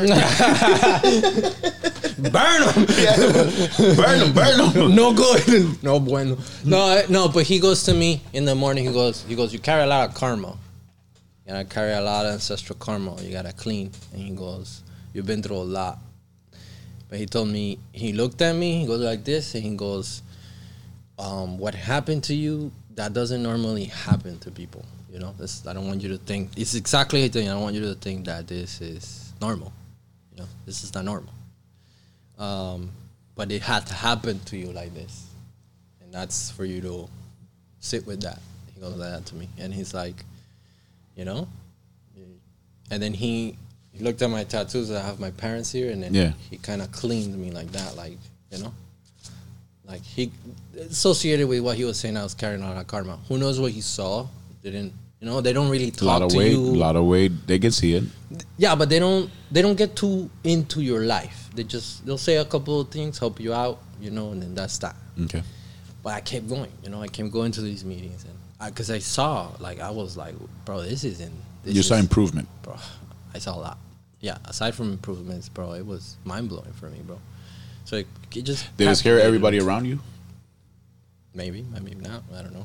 I mean, funny thing is that... close to you, like your mom, because I know, you know, you're... Well, I think a lot of people didn't understand what was going on. That's what I mean. Like, it was a scare... Like, were they like, damn, what's going on with you? You know me. I'm not, like... Though I am kind of outgoing and shit, I'm very, like, reserved. I'm very, like, introverted. Like, I don't... You saw... I my same handful of friends that have been for years. Same here. You know, it's not like I open up. So, like I said, I really have nobody to talk to about these things. So, this is also what sprung me to go seek different groups, get into different things. And it's funny because, like, I was into hip-hop and I started realizing, I was like, I'm not even really, like, into hip-hop like that. Like, I'm into, like, tango or something. And then it was like... Really? No, well, but, yeah. No, but I mean, you said, like, when you... Well, like, music, like Moroccan kind of music and, like, but Sufi you, do music. Do you still listen to your hip-hop? Well, yeah, of course. I mean, like, because... Because nostalgia music. Well, you have to kind of integrate your ego back again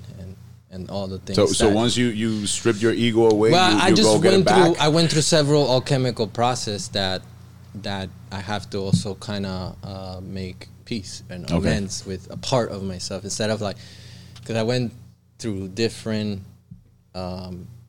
forms of very drastic polarity concepts and beliefs in my own consciousness until I finally, instead of being in this pole or that pole, I eventually got to the middle, you know, in my energy.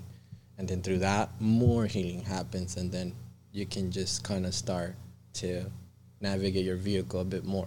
So I was real drastic in many different directions until I started to hone in on my energy. That took you a while. That took fucking all this time.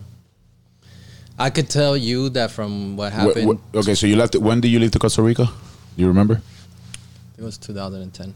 2010, and when did you come back? Same 2010, and I just came back. You spent a couple of months out there, or you were 3 months. Then I would come back. I would go up for another 2-3 months, and like that. And I came back and going for over the years. I think for like a good 4 years straight. And when did you come back to? You haven't been back like solid back here in Miami, or you still like? Yeah. I then ended up leaving to other states, and I lived to other places. California, yeah, because I follow you on Instagram, and I saw that you were all over the place. So yeah, that's why I asked. Yeah, different. And you learn different things in everywhere you go. Yeah, like there's different. Yeah. Well, remember, I come from Colombia, and then I was just in Miami. I never had traveled, so and also traveling itself changes your consciousness. Yeah. You know, just you go to a forest, and you're like, wow, you know, like I don't know, just your perception starts to change. You know, so a lot of changes started to happen, and that's when I think when the medicine came in, things got very interesting. Okay, you know, spiritually, because now it's no joke. It was kind of like when you're a little novice with everything, you know, kind of like you can make mistakes. Yeah, and like, oops, oh shit, I fucked up here. I didn't know. And it's kind of like the universe goes, it's okay, you didn't know, you know, but now you know. For the next time, for example, like now it puts the perspective here. Well, now you know how things work. And so that's when the medicine, that's what they say. Like you come to medicine and says, okay, yeah, that's the prayer, beautiful, love and light, everybody's like in this. But then when you leave the circle and you go back into your life, that's when the real ceremony starts. Because it's just going to be like, okay, let's see what you've learned, young Skywalker. Oh, shit. That's when it gets crazy. Because now you have to put to practice what you just went through, you know. Maybe it was self-love. You have to put that to practice. Maybe you've been quite of a dickhead, you know. You need it could be. You need to, you know, see what it is that you got to change, you know. So many change happens. And I chose, after long, long, long time of trying things, I chose to stick to this medicine path. Okay. And then over the years, it made me extremely strong. And then I learned many other things about magic and life and consciousness and brujos and all. And I spent 6 months in Colombia in the Amazon. 6 months in the Amazon? In Colombia, but then I spent a couple of weeks in the Amazon with a real elders. Like in the jungle? I've spent time with taitas that's all they've done their whole life since they were born. These are people that they know real fucking magic. Yeah. You know? And I got to cook the medicine, like how the process is and all of that, to go hunt for the medicine and walk in the jungles, fucking listen to the fucking tigers all around you, like shit like that. Yeah, I'm good. In the night. With a candle. Yeah, you're good. No, bro, I'm good. Like, let me stay here, bro. I like this, all this life. Bro, honestly, my trip to the jungle at that time, I was so fucking naive that not to think about it, I went with my friend Brian, and... He says, he's like, bro, you know what? We're fucking nuts. We could have died. And then I would think about it. He's like, I will never fucking do this shit again. I was like, if you go, you're going to be on your own. And I'm like, I'll go again. But then I think about it, I was like, bro, you know what, bro? I am not going there. I mean, I don't need to. You already did it, though. I mean, I did it, yeah. But what I'm saying is crazy, like, though. That's crazy. I would that go you actually if I'm invited and I go. Yeah. But yeah, bro, it's nothing to fuck with because. No, but that's crazy, like. Because you're dealing in Colombia at that time, or like there's a parts of Colombia, bro, that still. It's very serious because you got the guerrilla. That's one. The parliament. How do you say that in English? Like the guerrillas, but the guerrillas. Paramilitares. Paramilitar, yeah. They're not really military. They're like their own fucking army, basically. Not it's like it's like the people's army type thing. Like so they say. Yeah. But so that's what they're supposed to be. What is it? The FARC? The FARC. So you have them, and then you have all the fucking brujerias going on over there. Because it's like, you know, shamans attacking shamans, you know. And then you got the government. And then you got all the malandros in those fucking little pueblos. In the little towns, And so if you come, stress, just a slight that you don't look like you're from here, you could get kidnapped, dude. I'm good. See what I'm saying? Yeah. But I got lucky that when I was in Cali, I met some old man. He was passing out his flyer. Mind you, I went to go see some other dude for a deal. Because I went to Colombia really, bro, to hone in on a deal about superfoods. We want to bring superfoods from Colombia and sell them here in the United States with my friend Sevan. Okay. You know, because we have a website, we sell products, you know. We want to continue helping people to advance. And wait, you have a website selling products? He had at the time. And I was working with him side by side, so I was kind of like the guy that he would send off to go do things. Gotcha. So that was my mission in Colombia, really. Yeah. But my mission ended when I met this fucking old man. So you deviated and ended up being this old man. Yeah, saw me, looked at me, smoked the tobacco, and invited me to a prayer. I went to two prayers that he did in the New University of Cali. Where they sold a lot of drugs there, so he was asked to come. This dude had never stepped out of the jungle. They asked him to come and clean the energy of the school because a lot of people are using heavy drugs there. And that's exactly what we did, and that's exactly what I witnessed. Wait, okay, so you guys went to the university to clean it up? Like this? No, I went to go meet this guy. No, I'm saying, but you went with him so he could do that job. Yes, because I was in Bogota, and I was looking for a farmer that had a certain amount of products. Okay. So some guy in Bogota goes, oh, my uncle has him, whatever. You should go to Cali and go see him. But I'm from Cali, so I'm like, well, let's go to Cali. I'll see my family, and let's go see this guy. So I met this guy like at a fresh market, you know. And then in there, he's talking to some guy that's holding these flyers. And then he tells me, he's like, you know, something I feel? You need to talk to this guy. Oh, fuck. And then I'm like, well, so hey. So for you, it's been a game of like, hey, go talk to this guy, go talk to that guy. This guy's going to let you know. And yeah, bro. And it's a game of like. That's what I was saying about wisdom. You just kind of have to like step into your life and fucking walk like a fucking. But not everybody gets that, though. Like, well, okay, no. I'm just saying. So how come there's people that. Okay, because we talked about it before. There's people that downgrade. There's people that upgrade. There's people that just stay stagnant, that don't advance, that don't move, that don't... Well, if I would have not taken the chance of really listening to my dream and got in the message, you know where I was going to lead? People that you know where I was going to lead? I was going to be pimping hoes and probably either in jail or dead. Yeah. So it was like a nick of time to save my fucking life, you know? Yeah. Basically. I mean, I was popping guns for stupid reasons. Agreed. Agreed. Exactly. So it was just a matter of time that on some stupid shit, I could have just gotten killed. Yeah. You know? Yeah. I mean, I had an altercation with syndicates and booby trap or whatever. Anyways. So things like this. Yeah, bad things. What I'm saying? Bad situations over stupid shit. I get it. So whatever, bro. I met this old man, ran these prayers. He invited me to his home. I looked at my brother. He goes, hey, bro, if you want to go, let's go. And we went, and it was really life-changing. That's when I think that, because I was very confused still eating medicine. I was like 3-4 years in, just drinking medicine a lot. And I was still having a lot of confusion about my life, myself, who I am, and what I'm doing. What the fuck is all this? And this weird people I'm around, you know? But then somehow meeting this guy aligned everything. Line where I was, who I was meeting, what was going on, what I was getting myself involved, that I was being kind of... So everything started making sense. A little bit more, a lot more, very profound. Yeah. And then also, there was a level where I feel that he helped me align certain aspects of myself where I feel like I had a better foundation inside myself. You know, as a man, as a human being, and as an energetic spirit, you know, as a spirit myself, and my spirit being awake within this body, and realizing these things, it wants to get involved, and also to watch out for the things, because just because it's spiritual and it's helping you, you're also kind of like in fucking war zone, bro. Yeah, yeah. Because spirituality is also can steer very dark, very fast, bro. You don't even know what door you went into. Yeah, you know. So I think he was like an angel, you know, like helped my life, you know. Awesome. And so yeah, and rest in power. He died last year. He passed away. Yeah, 111. I met him at 106 years old. 111. Yeah, when I met him, he was 106 years old. Yeah. It's a good life. Yeah, it's a good life. Yeah. And I bet you he was active until probably the day that he passed away. He died actually going to Mexico for the second time. He left the jungle. Mind you, this man never left the jungle. Only the time that I met him. And he left to go teach. Yes. To pass down the knowledge. Yeah. Well, to share the knowledge. Yeah. Yeah. Well, yeah, pass it down, because if he doesn't show it to somebody, nobody's gonna know it. This is what happens. Yeah. Yeah. So you're that's a big responsibility, because your job is to pass this down. Well, I don't know.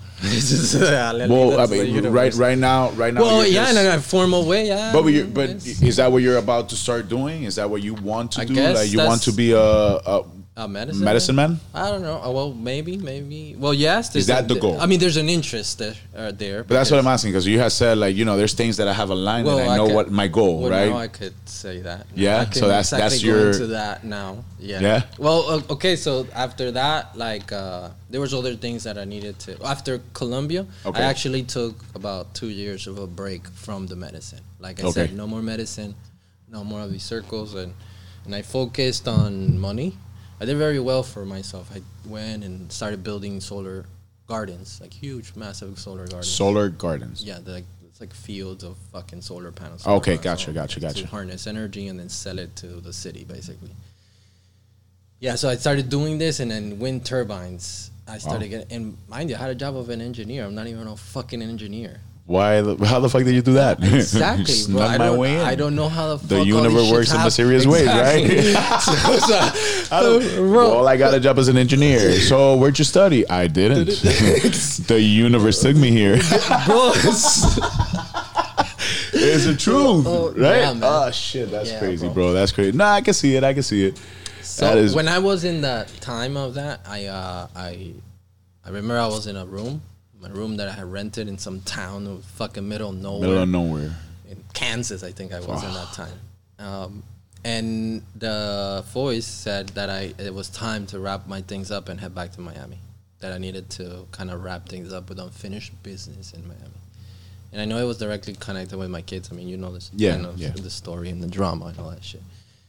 So that's what brought me to Miami. So your kids brought you to Miami. Well, the message. The message. Okay, gotcha. And to try to complete certain things and face it. So you packed your shit up over there and then... Yep, I left the job, bro. I left a really good paying job. I was making like $2,000 a week.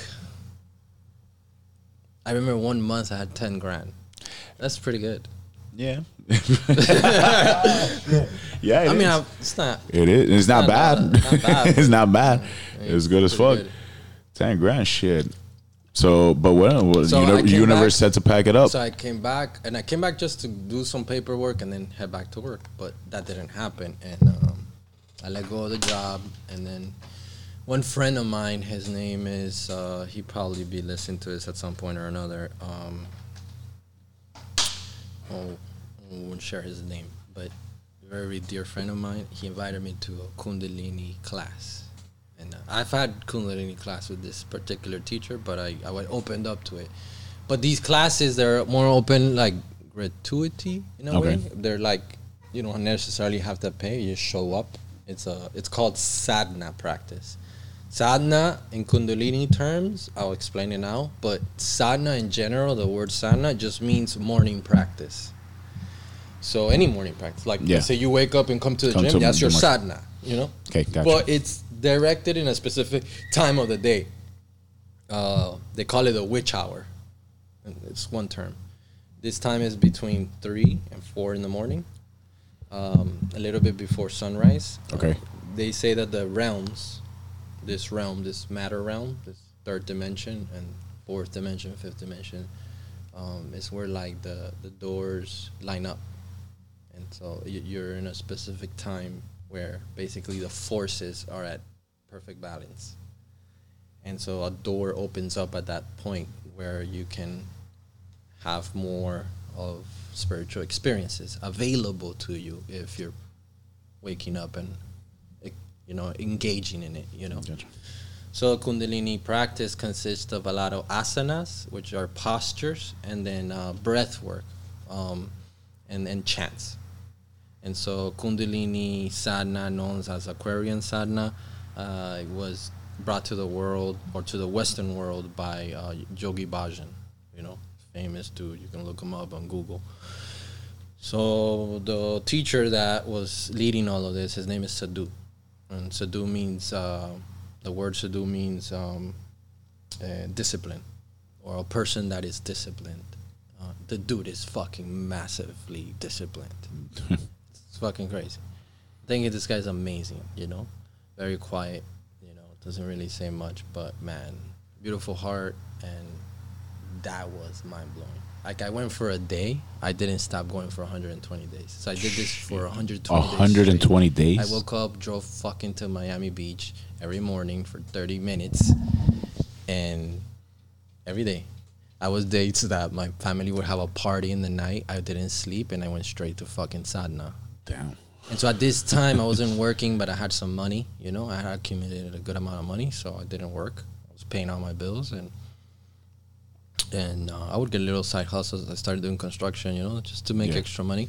But I didn't have a set job, so I had time. And I was going to the gym 2 times a week. And I think we ran into each other. Yeah, we had talked. We had ran into each other at the gym. I was like, ripped. Getting. Bro, imagine, bro. I was doing this. Yeah, I remember you told me. I was doing this yoga shit. And then also that, bro, my body was like. And that did a fucking another thing to me. Like, it popped me into a whole nother level. Because I was like.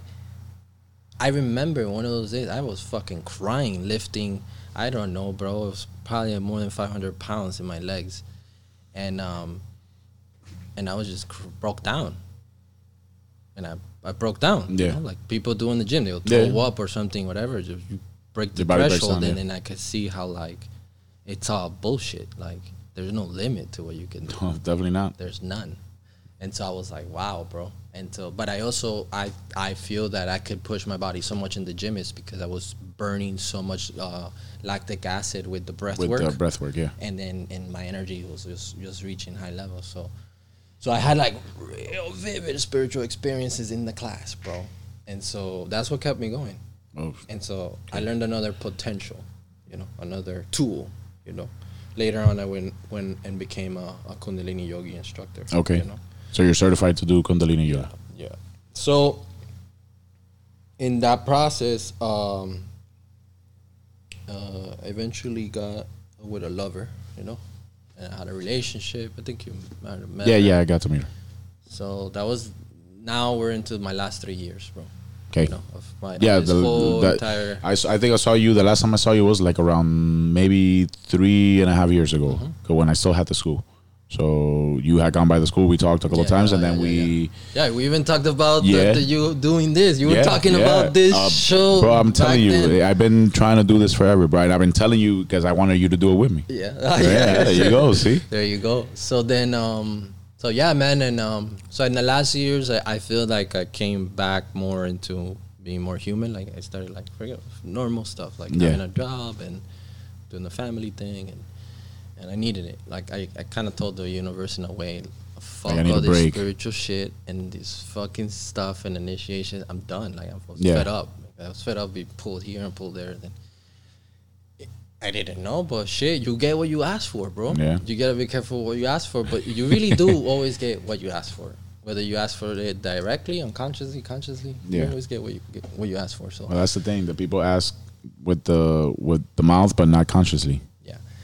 But I think in the last few years, it allowed me to slow down and get very grounded and arrive. You know, I think I went very far, you know. And so I arrived, and ups and downs, very hard last 2 years. Not this November that passed, but the one before, so a year ago. I fucking fell from a mountain with my car in California. I almost fucking died. How the hell did you fall from a mountain, bro? From a bridge. The bridge didn't have no rails. It was fucking dark. It was foggy. I didn't even know it was a fucking bridge. All I know is that my car started flipping, and I could have sworn that I was just like on the edge of the mountain. upside down, and any moment that we move, we're just going to start tumbling down the mountain. Luckily, when we got off the car, the floor was like about 10 feet away. Wow. And so out there you had the redwoods, the sequoias, and all that stuff. So those big-ass trees grabbed my car. That's how the car didn't slam into rocks, and we didn't fucking crack our neck. Who was there in the car? It was you? Nobody got hurt? Nobody got hurt, bro. Miracle, bro, because falling off of... But guess what? Before me heading to California, I put a prayer with a tobacco that I wanted to be blessed by some birds. Like, I called in some birds, I want to... bless me with some feathers and all this stuff, whatever, so I can continue to do my work and all that stuff. I come into California, bro, from Utah, and I ran into 4 fucking hawks on the road. I picked them up. They were dead. No way, bro. Yeah, and then I ran into an owl. I picked up the owl. Then I ran into another hawk on an intersection. I didn't pick it up, bro, because at that time I was already scared. I was like, bro, what's up with all these birds, bro? Well, I was just like, bro, at this point, I'm like, bro, it's a lot of birds. What about a cop sees me? Because, maybe I can get into trouble. I just didn't want to get into trouble. Yeah, gotcha. So I left the bird there. But later, while on my 3 months in California, I found another bird, another road. So this is what I was saying. Are those signs? Yes. Like, okay, yes, but wait, no, because I'm going to tell you what happened to me, and this happened to me twice, probably in the last month, right? So the other day, no, actually 3 times, right? The other day, Claudia goes and sunbathes at a tropical park. Yeah. We got like a little area I know, where, you guys where she goes hides, right? So she was sunbathing, whatever, and I was watching, and I saw a hawk going into the water trying to catch fish, right? So I saw him that day. We left that day. The next day I was driving, getting off the Palmetto into Miller, right? Which is right next to the park, right next to Tropical Park. And on top of one of the street lights, there was a hawk. It was not a hawk, it's an osprey. It was an osprey eating a fish, right? And I almost pulled over because I wanted to take a picture of it, but obviously I was driving, so I couldn't, just stop. Then 2 days after that, I saw another osprey on the Palmetto going towards, going north on 25th, if you're going to the airport, another hawk, another osprey, on the side of the road eating a bird. No way. Yeah. It's like I seen 3 or 4. Look it up.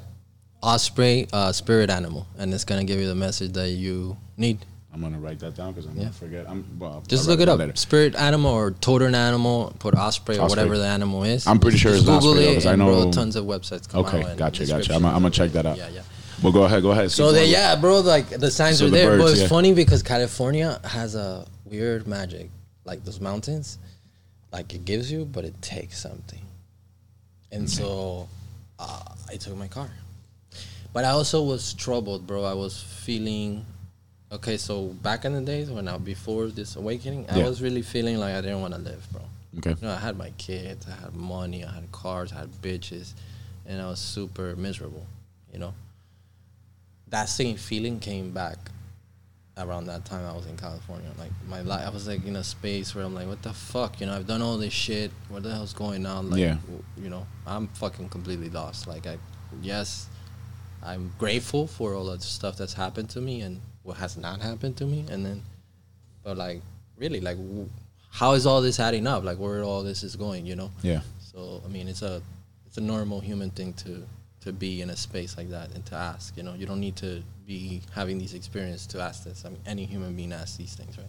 I was in a space, bro. I was in a space, and so I decided to leave to California for some money and. It took my car, but I think what I feel is that it put me in a scenario where I could lose my life, and that actually made me live again.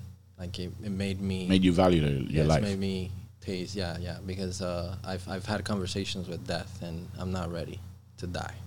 I ain't gonna die anytime soon, and that was a big thing at that time, and I went through.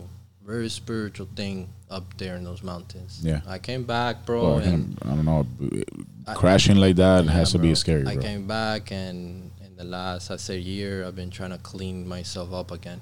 I didn't go full throttle with like the aggressive cleanses, you know, but I started doing some cleanses. I started working more directly with the fire and these ceremonies that we have here locally in Miami. And I started working with a brother of mine that was going to come today, and he's helped me. He's been a really instrumental, like, brother, helper, guide, teacher, friend, you know, in these ways and these understanding that I can. And he's much older than me. Yeah. And I think we all need that, you know, we all. Definitely. Everybody needs a guide. Your partners here, you know. Well, they're my coaches, so they're my guides. But you share, that's exactly what it is. Things and, you know, wisdom, more than that. They have wisdom. They have years. They have not only they're your coaches, because a lot of times people see coaches as like, you know, somebody that's just there to help you out when you fight, but they're not. They're there to help you out through everything. Mm-hmm. You know, they give you life advice. They're there when you're doing really bad, when you're doing good, when you lose, when you don't lose, you know. They're always there. You know, they normally don't turn their... I mean, there's bad coaches. I'm not saying there's bad people everywhere, but, you know, my coaches have been there through thick and thin, you know? Like, I can't complain about it, man. Yeah, they're good people. Yeah, yeah. You know? Yeah, so that's... I guess I have my brujo coach. Yeah, yeah. It's a coach. It's a life coach. At the end of the day, bro, your spiritual coach. Yeah, yeah. You know? So I have my alliances, and I have real great friends that came through, you know, in my hard times and this and that. So what are you guys doing now? You're doing circles now? Like you're... Well, we've been doing circles for, you know, the last 15 years. And how can people find about this? Like if somebody wants to... You know, like somebody wants to find out how to get into this. And you know how like yoga now, like fucking it's everywhere. Everybody does yoga. Remember back in those days, I was talking about being vegan. And they were looking at me like I was an alien. Well, I thought you were fucking crazy. To fucking be a vegan. It is true because back then I was like, damn, what's wrong with this guy? Like he's not eating. I know. They were like, look at you, look skinny, you're gonna die. Like, yeah, because back then everybody was about the, you know, let's get a little. Well, the Latin version, like if you're fucking fat or a little rellenito, you're healthy. Yeah. Está rellenito el niño. Te falta arroz con carne. But yeah, I remember. I mean, me and Corey were talking about it. We were like, "Oh, what's going on here? He's getting skinny, you know." And then you disappeared, and then I didn't see you forever, man. And then you came back, you know. But it's cool to see the process because I've seen the process from because I've known you forever, like bro. Since like I was a kid, bro. You were like our. I was. But I wasn't that much older. Like but still, like in the neighborhood, I remember like you, Bebe. Yeah. You guys were like a little older, 4 years older. Yeah. I still see Bebe every once in a while. But like the for the kids, we were kids. Like you guys were like fucking the guys. Yeah. You know what I'm saying? I was like 17, not knowing shit. Man, fucking kicking ass all over the place. Yeah, but still, I didn't know shit. It was just but like for us was that was like. A lot of us didn't even have fathers, you know. Dude, I think about it. So you know, I had this. You guys were like a brother, father figure, in one way or the other, good or bad. It doesn't matter, bro. It's just the way we had it. Nah, it wasn't bad because you guys were really great people. At least me, I never put you. I mean, besides Graf, you remember Troll? You remember Troll? Troll was one of them too. Yeah. Troll used to come and break that shit up. Troll actually saved me from getting my ass kicked by what was that nigga's name that he ended up coming out like in America's Most Wanted. And which one? He used to rob everybody in the neighborhood, bro. Oh my god! You know him? Court knows this guy's name. But anyways, I will have to know his name. I was getting this guy was like hawking me in the Reuben. Yeah. Playing basketball when we used to break dance, and the troll noticed, and he's like, bro. And I go, bro, this guy's tried to drop my chain, or he took my ball one time, and then I go, bro, like you know, like I'm gonna get my ass kicked if I go home. And the nigga got on my bike and. He took care of it. Oh shit! Yeah, Troll. Well, yeah, that is the like neighborhood that. Older guys. Bro, he was like you guys. I wasn't because I wasn't the oldest one because my brother was older than me, and there were a couple of guys that were older than me, but I just did what I had to do. Like I wasn't, you know, my brother was more into doing other shit. Like you know, he had his substance problems, you know, so he drank, he did his shit, but I didn't do anything. Yeah. You know what I'm saying? Like, I was always clean. Like, I was always like, I'm not doing shit. Because I wanted to. Yeah, you didn't do nothing. Not a damn. You know why? Because I want to. But there's a reason why I didn't do anything, bro. Like, I can see, like, right. So when people started doing graph and like, there's guys that fucking got fucked up to be able to go paint. Mm-hmm. Like, I didn't need that, bro. I wanted to be completely aware of what I was doing. Mm-hmm. You know what I'm saying? So the less I had in me, the more aware I was going to be while I was painting, you know? And I never really got in trouble. You know, the times that I got in trouble were because I trusted the wrong person. It was never because I got caught painting out. I know. You know what I'm saying? It was always because, like, some stupid shit happened, you know? Mm-hmm.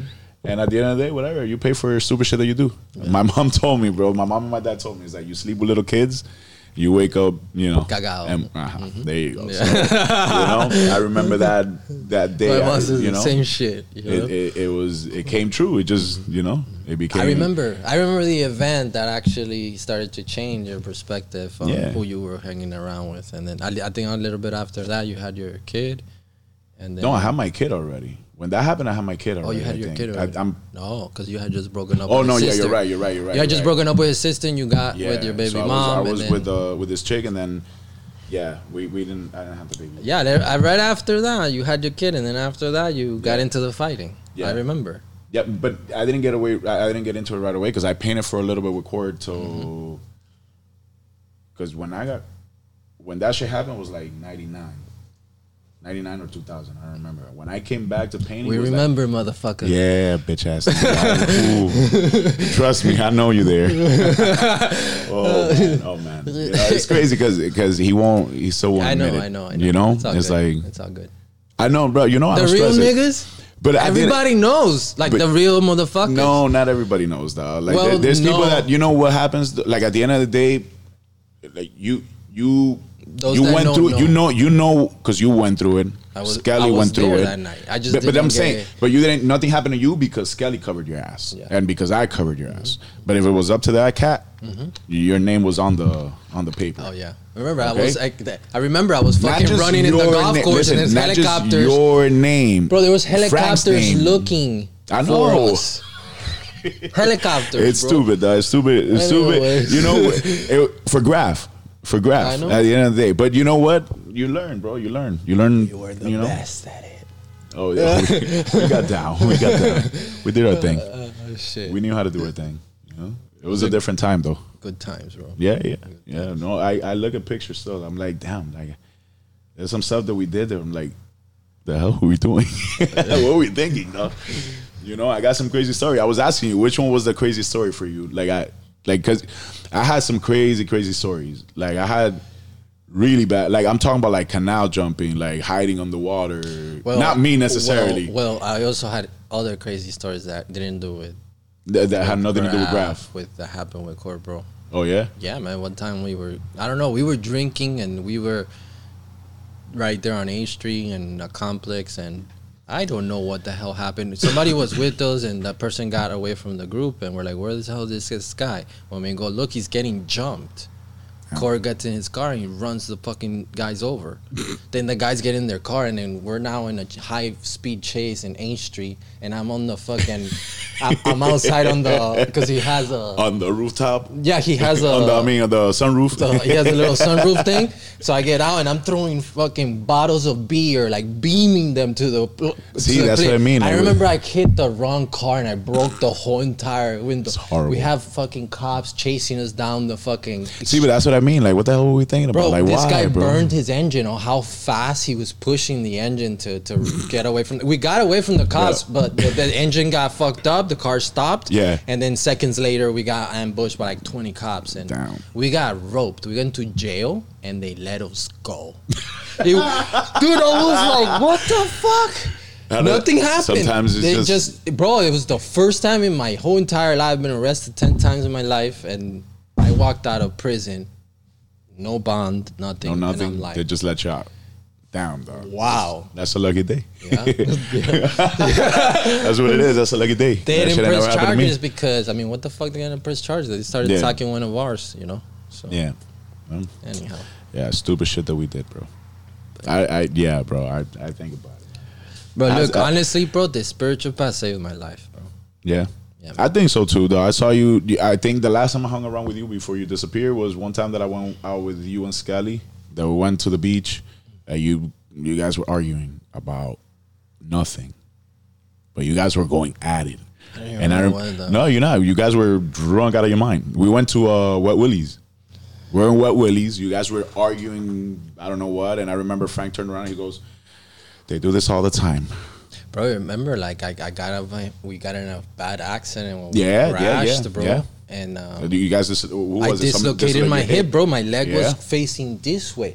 Well, I was in the car like this, but when I get out of the car, because I'm like, I'm like, oh, because we crashed, and I'm like, what happened? And, you know, because we were, like, kind of, like, stunned, and then Scale's, like, looking at me, and then he's like, and I'm like, I go, Scale, we crashed. You got to get out of here. And I'm like, let's ride. And then he's like, I can't do nothing. The fucking car doesn't start. He started snapping, and he went crazy. But then, he had gotten cut, right? At that moment, he started, like, fucking passing out. And so at that moment, I was like, oh, shit, we have fucking cocaine. We have all that, because we were selling cocaine. We were like, all this shit, bro. So I grabbed the stuff. I'm on the left lane on H Street. I think it has 4 or 5 lanes. Yeah, 4. Well, with the left lane, I think it becomes 5. Mm-hmm. And I remember I opened the door, and I Scout, I go, I can't move my legs. And then he tells me, he's like, bro, I thought I fucking paralyzed you. Oh. And so I throw myself out into the fucking pavement, and I drag myself like this, like a, you know, like army people. Army crawling. I get to the fucking canal, I dump the drugs, and I just throw myself like that. And that's when I see my leg is like this way. I couldn't move my leg, bro, in the excruciating pain. The pain was not from the dislocation. It was because the blood was not flowing, because it was... Yeah, blocked off. Yeah. Bro, I've never felt more pain in my life than that day. I remember I was fucking... And even that didn't make you change. No. That's what I'm telling you, bro. If you... Because I remember I went to the hospital. I'm a hard-headed motherfucker when I want to be. I think I listen. I think I'm very open to all kinds of advice. But when I want something, and I was like, yo, I'm pimps and hoes, drugs and money. I'm going to be a rap mogul. Rapper.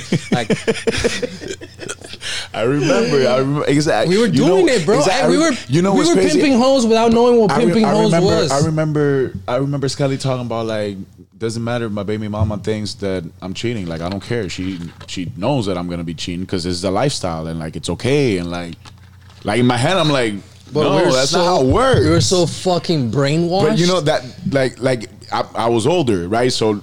Obviously, I was already past that. Have more common sense. Yeah, but still, it was like, damn, bro, like, what's going on here? Like, because not everybody grows up, though. Not everybody goes past that life, right? Because I still see it online, bro. I still see guys that are still with their gold teeth, with the same look, talking the same thing that they were talking about in the 90s, and they haven't moved from the 90s. You know what I'm saying? So, like, I could see how that lifestyle could keep going. You know what I'm saying? So, like, in my head, I was like, damn, bro, like, are they going to notice? You know what I'm saying? Like, are they going to notice? Because, you know, like, I'm not going to be the type of person either to be like, yo, you guys are retarded. Like, what are you guys doing? Like, what is this? We were retarded, though. Yeah, but, like, who? Like, if I would have come to you, you guys would have been like, well, fuck this old man. Fuck this guy. Yeah, really? Yeah. You know what I'm saying? So, like, it's not my place to tell you guys. Yeah. You know, but you guys figure it out. Yeah. At least you figured it out. Well, it's funny because at that time also court was changing due to the fighting, you know? Like, you were changing. Me and him. I mean, several different people. But... Chevene. I'm connecting now with Chevene, you know? I brought him to the medicine recently. Yeah. And I see him. He's fucking... We've just been talking, and he's like, bro, we all started... Like, it's crazy. I'm telling you, we started a wave. Like, there was a wave at that time where, like, everybody took a direction that was best for them, you know? And maybe fighting kind of aligned your life a bit better, you know? However it went about. For me, it was fucking kicking the ass. I can't complain about it. I'm making a living off of it, dog. I can't complain about it. You know, I could be in a 9-to-5. You know what I'm saying? Like, I could be miserable, you know? But I love what I do, bro. I teach kids. I don't know how to explain it, dog. But, like, the biggest thing for me was when you guys were bombing the shit out of Miami, right? Yeah. I wasn't bombing. Oh, yeah, and then you were like... You know what I'm saying? But to me, that was like... I taught them. You know what I'm saying? Like, I showed them. Like, I would tell them, like, don't put your don't tag your name. Like, tag the crew. And then when you do something big, you put your name. Yeah, right? That mentality. Everybody's going to see the crew. The bomber mentality. Yeah, everybody's going to see the crew. So but nobody knows who's throwing that crew. In reality, we were bombers, bro. Yeah, 100%. I don't like that legal. I don't like it. I've never been able to do it. Yeah. I did a couple of legals with court, and the one that we did in Little Haiti. Remember the billboards we did? We did some billboards. We did fucking highway signs.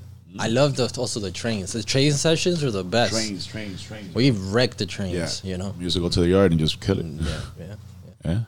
Sometimes on the train, I was like, I wonder if I could see one of those things. They don't come by here no more. You know how they used to come by here and you used to sit there and just.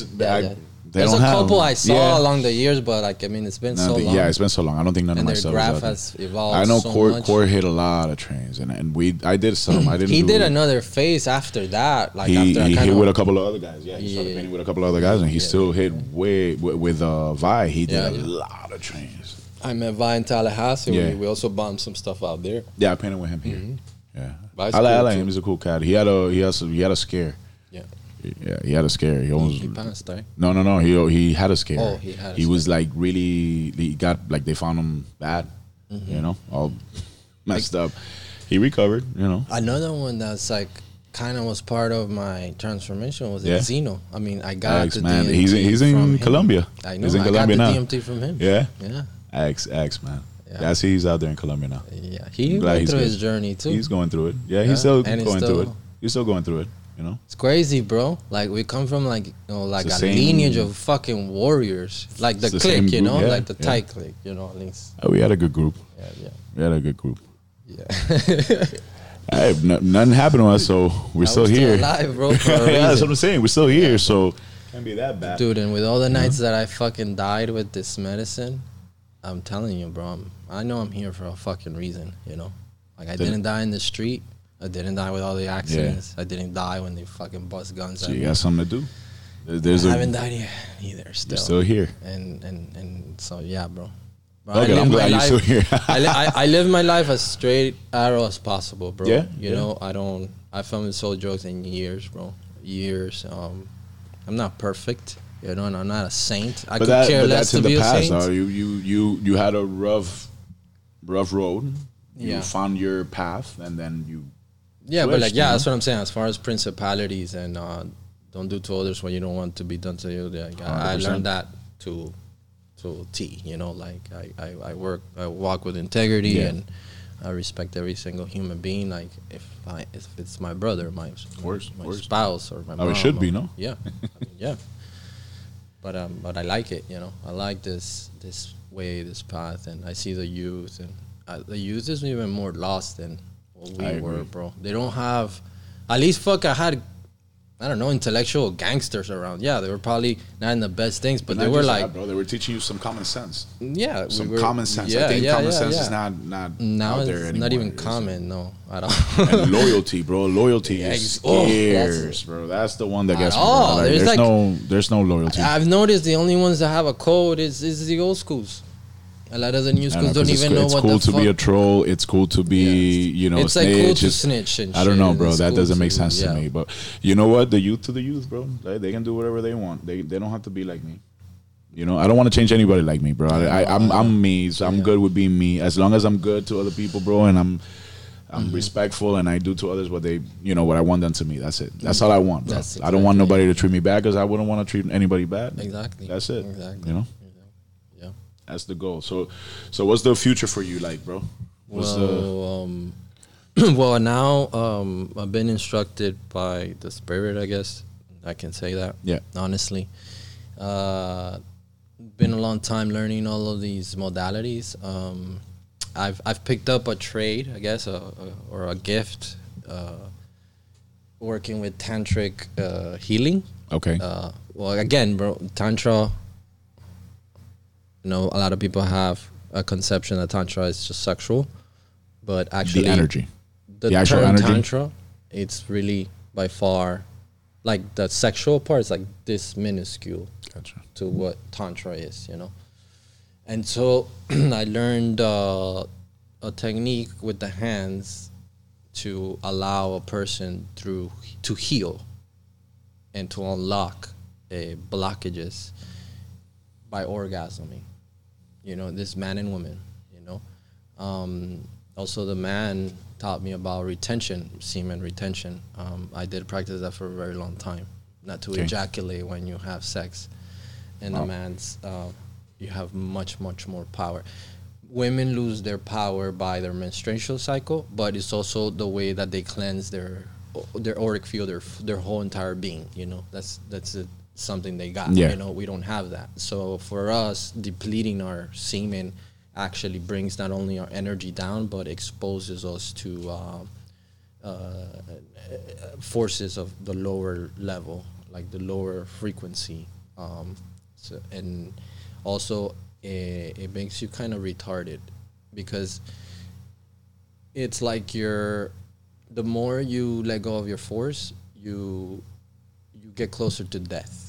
Okay. Picture a candle. So it's like you're burning. So every time you let go, you're burning the candle from both ends, because you're exerting energy by like I don't know, anything, you know, brute force, you know, survival skills, whatever, you know, and then you can be burning it by too much mental, you know, and so you have to have a balance, you know, and that's why meditation is crucial, you know.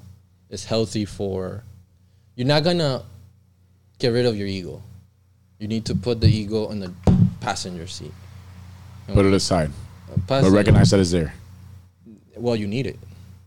I mean, you need it. Yeah. You know, because I tried to kill the ego, and what I was doing, I was killing myself. I was killing my personality. You asked me earlier about hip hop and all that. Yeah. That was that phase. Yeah, because I asked you, because you said, you know, I figured out that I liked other music, for example, but then I asked you, so you don't listen to hip hop? Well, when I went to Colombia and I was with the old man, yeah. I was fucking trying to be like a Christ, you know, like pure and fucking stupidity. You know, it's like another. I step from one box to another stupidity box. Yeah, it's like addiction to addiction, because you go addicted to whatever you were doing to then being addicted to this that you're doing now, and it's not letting you function like a human being. But then you realize you're just blocking yourself instead of accepting. Well, everything in excess is bad, man. Yeah, but I guess all of it was needed so that a transition of experiences happens so that you can align yourself. Sometimes alignment just happens by mistake. It's not even like something you need to do. Yeah, you just need to like chill out, you know, let things chill. Yeah, you need to let things. No, that's true. I agree. And I growth agree. Bro, now I'm 37, my birthday is around the corner, like in a few days, and so you can't compare me at 24 or 26. Bro, you haven't even passed your Saturn return, which is from your 27th and to your 30th. And Saturn is like the old man that you're not going to get your gifts. You're not going to get anything until you pass the lesson, until you have learned the lesson. And so at that age, many people go through real big crazy changes. You get me? And so I could have known, let's say, my purpose as a child. I still have to live all those years until I get to this middle ground. You know, gotcha. I think the 30s and 40s, I mean, you don't have to look at it with spiritual eyes. You can just look at it with just logic.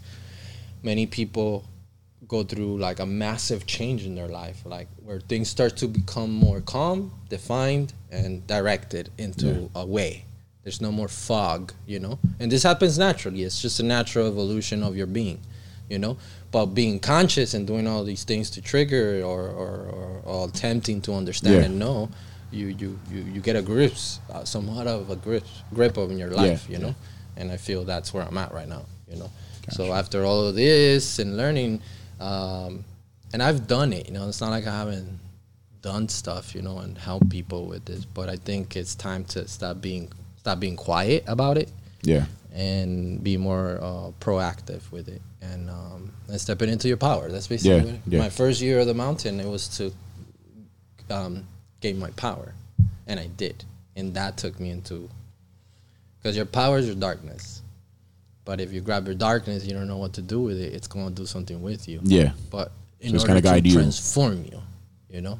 Now I feel that I'm in a phase where I have direction, you know. So one thing overcomes the next. Gotcha. So fear is the first encounter in your evolution, in the first, let's say, 30 years or whatever, however years. Let's not put a time frame. You conquer fear through clarity. So clarity comes with direction, you know, knowing exactly where it is you're going, how you're aiming your arrow, you know.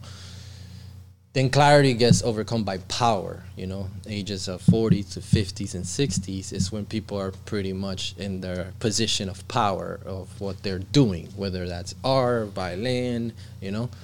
You're pretty well developed at that point. Wisdom or power gets conquered by death or wisdom, meaning like you have accepted that you're going to die one day. You get me?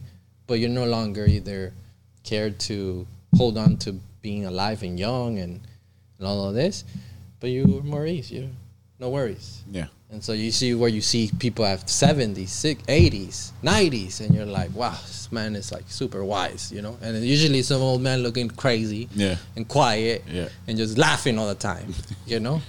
There's something there, you know? Something that a man has, a woman has learned, and there's something to... And then at that time, usually these are people that are, we call elders, teachers, real wise people that are here to guide you, you know, show you the way until they're gone. And that's the beauty of life, bro, that you gotta enjoy the gifts that life gives you, the relationships that it gives you, because when I die, everything that is in me goes with me. Yeah. Can't be replicated. There's no another me anybody, out there. Yeah. You know what I'm saying? There's not going to be another you. There could be millions of fighters, and there is, but there's no none like other me. Rebel. You know? No, they're definitely not like me. And so these are the perspective. What's important in life for me, it's love, family, relationships, you know, these moments, you know, just be in the moment, you know? Fuck the rest, you know, and so, yeah. Sounds good, bro. Yeah. Sounds good, man. I'm glad, bro. I'm glad you had a chance, bro. I really do, you know, because I saw the path where you were going, you know. So, yeah, man, like, we run ceremony circles with my brother Kia. You'll be here in one of these talk shows. Okay. Yeah, I'm definitely going to have you back. Cause that motherfucker is crazier than all of us put together. And, really? And, bro, like, he was passed down the medicine, I think, at his 30-something or 30. Wow. That's very young for... No, that's kind of... Yeah, bro, like, usually, bro, in these traditions, bro, you don't get these positions until, like, later in your life. You know what I'm saying? I mean, things are different now. I don't know where is nature wants... what it's doing, but I do see that nature is like speeding things up, and all kinds of stuff are spreading into the world. What's the reason for that, though? Because it's everything's going quantum, bro. If you notice, I mean, the years feel shorter. You know, time feels shorter. I think events are faster. I mean, pedophilia is talked about in fucking Hollywood awards now. Like it's okay. Like if it's okay. Or it's okay, or like it's like, yo, look, this is something that we're dealing with in fucking the world. Let's stop ignoring the big elephant in the room. You know what I'm saying? And so what I'm saying is like, now stuff is not taboo. You know, it's not like, oh, wait, this guy's talking some weird shit. No, it's like, look. You think it's because the internet? You think that the spread of information that we're having now? Yeah, we're actually in the era of information. Is that speeding things up? Yeah, and then in the times where I was learning all of this, at least I was getting firsthand information, bro. I was getting books that you can find. There's books, bro, that they don't make them, and you can look them up on eBay, bro, and they go for almost $250,000, bro. Shit. What's in that fucking book? Who the fuck is going to pay? What? But wait, book of what? Oh, wait. Secrets. You see what I'm saying? So only the people that have the money can... Well, that's not what I'm saying. What I'm saying that this would normally wouldn't even be a thing. Yeah. You know? Now it's accessible, my point. Yeah. You know? Yeah, it is. So we're in a time where, like, I mean, we gotta watch and listen, you know. Also, nature is like talking, you know. So, my point in all of this with the ancestry and these Indians and all, it's like I've learned a lot. I have elders, bro. We have an elder. It's called the Maracame. It's like the shaman version of the Mexican tradition with the peyote. And this is where the peyote is born in Wirikuta. Okay. And the society calls these people Huicholos. They like these beads. But let me ask you, a peyote is the San Pedro? No, it's a cactus like the San Pedro, but the peyote grows very short and it stays short. The stubby one. And it goes wide, you know. And the San Pedro grows tall. Oh, okay. And they use peyote for ceremonies. And yeah. Okay. Usually it's found here in the northern region. In the northern region of, like, what we call United States, and then in Central America. That's kind of where you find the peyote, or where it grows, right? The San Pedro, it's more from the Andes, from the, like, high desert mountains in Ecuador, you know, some areas in Colombia, you know, Peru, etc. Is it the same effect? Similar. But different. Are most of these medicines... related in a way, like do they? Yes. Well, that's part of the same kind of way, or do they have to work together? Well, no. You don't use them together simultaneously. Okay. You can use them together systematically, like one after the other, okay, in a ceremonial setting for a specific reason. So there's a certain way that they're there's a certain protocol to handle the sacrament and the spirit. Okay. You know, and the form, and these forms come from ancient times. And all of these medicines are psychedelic. Yeah. All of them. Most of them, yes. Yeah. Yeah, so the visuals. There's also Kambo. Kambo's not psychedelic. You see these dots? Gotcha. Yeah. Kind of I see it. Dots. I don't know if you can see the camera. Yeah. Kambo is it's the vaccine of the Amazon. It comes from a frog. So the frog secretes from its gland this poison. You know, so they don't hurt the frog. They actually sing a song, and then the frog starts to come out from wherever it's at. And so how do they figure that out? I'll explain. And so first, this is how they get it. They get the frog, they're going to pull their legs, and they just, with a little piece of, like a pallet. Yeah. They scrape the back, the sweat off the back, the liquid off the back. Yeah. Whatever the poison, they secrete. Yeah. The poison. It's a poison.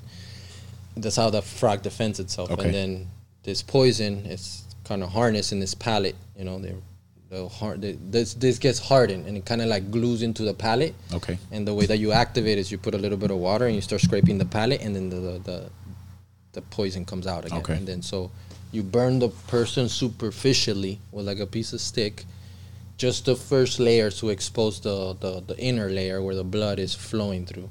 Okay. And then you apply the venom onto the dot that you burned to expose the skin, and then this is sick instantly.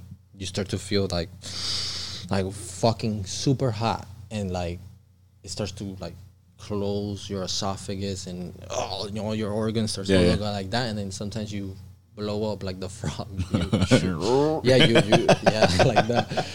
Anyways, this has a very una purga, like bow. I'm talking about yellow, green stuff coming out from your system. So what it does, it basically shuts down your whole immune system, your whole everything, and it restarts it. So it's kind of like orgasm, or like the moment you were born. You know, it's like every cell, every atom is saying there's gonna be life. Like, let's turn on, and so that's what happens. So it's a reboot, and so it literally reboots the DNA.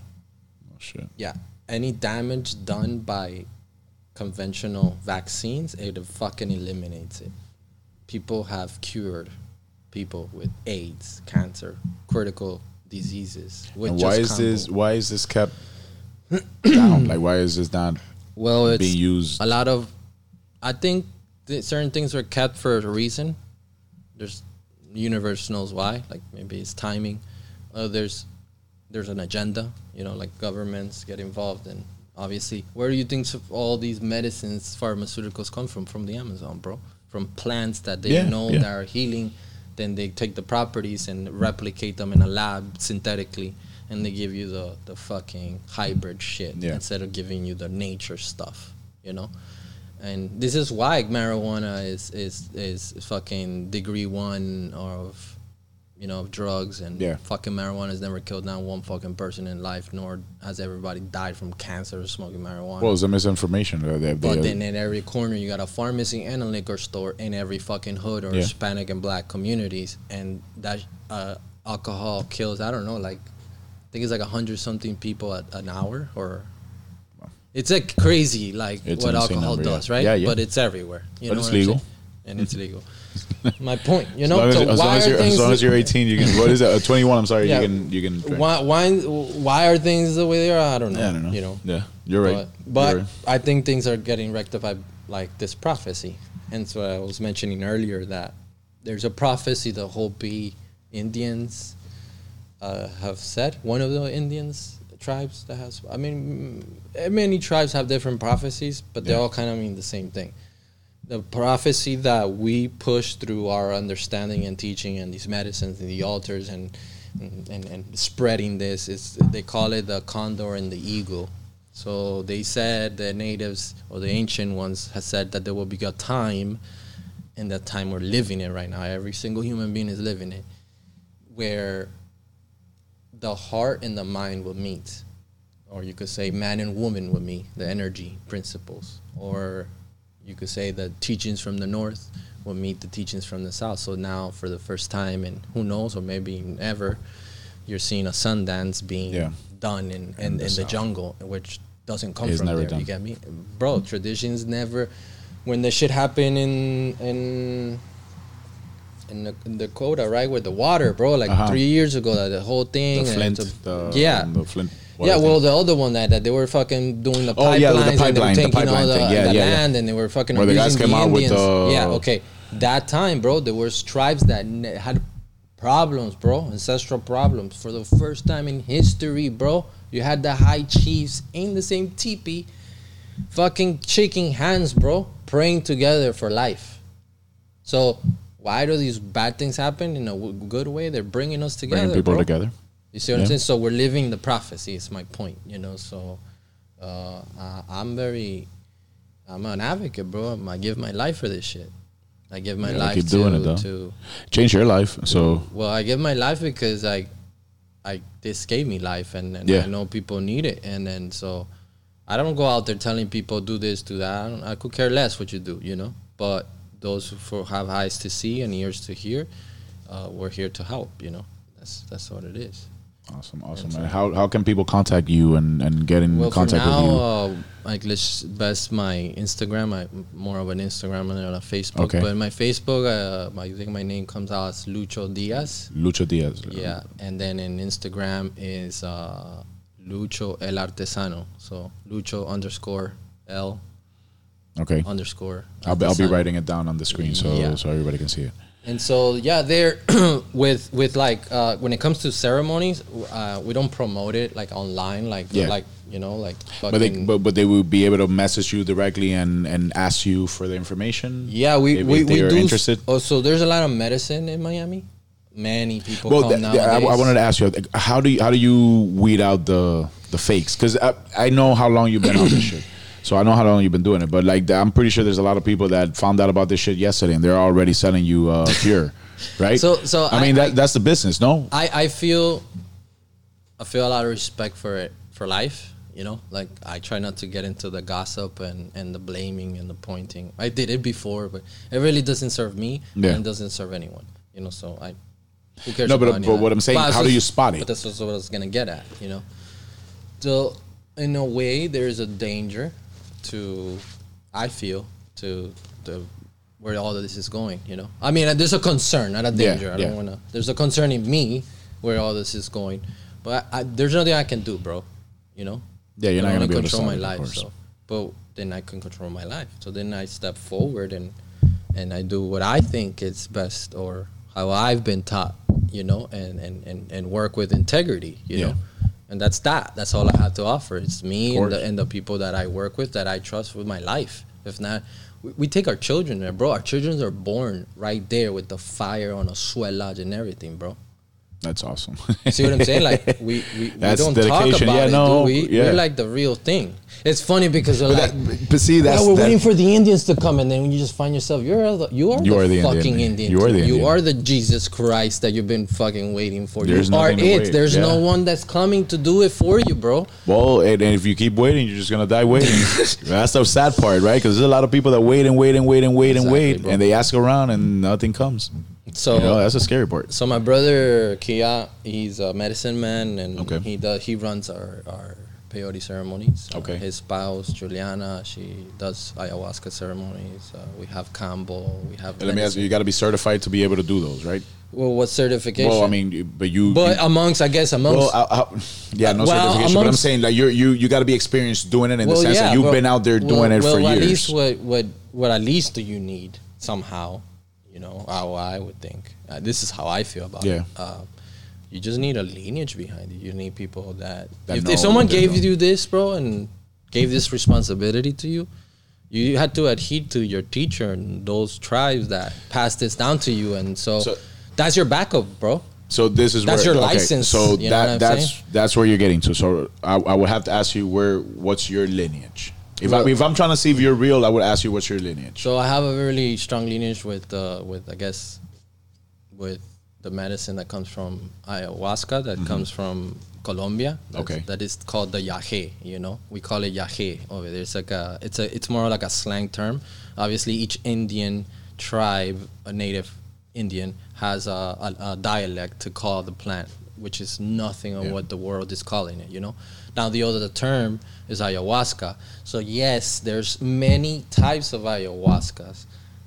They're all the same. They all come from a vine it's called umbejuko, and then the other one comes from a chacruna or chagropango that's called from Colombia. Yeah. So each chagropango or each chacruna have different properties of DMT. This is what gives you the visual. Well, one has DMT, the other one has activates it in your body. It activates it, and also is the aspect that's going to clean you. Okay. You know, so... Well, I thought it was like an inhibitor. Like, your body has a blocker, and that inhibits it to activate. Yeah, right? It is. Oh, okay. It is. But it also plays activates everything else of the healing. So when you first come and drink, usually, like, the first ceremony or the first drink in the night, sometimes they give you 3 drinks, tends to clean you first, you know, get out all the rubbish and the garbage. So when a person gets invited, they get an email and they get instructions on how they should handle themselves, especially with food intake. Yes. Things to do's and don'ts before a prayer.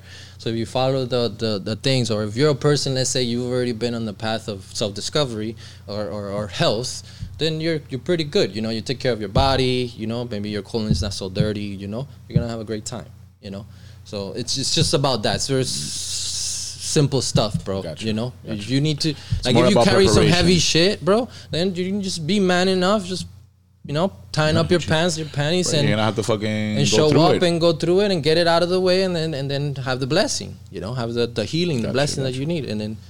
That's so the goal is not to be scared about it, bro. Just go through it. Fucking suck There's it nothing up. To it's be scared about, bro. But you know what the fear is? You know what fear is, bro? It's just scared of the unknown because it's so new. Well, that was when everybody's just scared of, like, taking the leap. But once you take the leap, you're gonna laugh at yourself of what's the nonsense. It is, but that leap is hard, right? So, but what is in life not hard?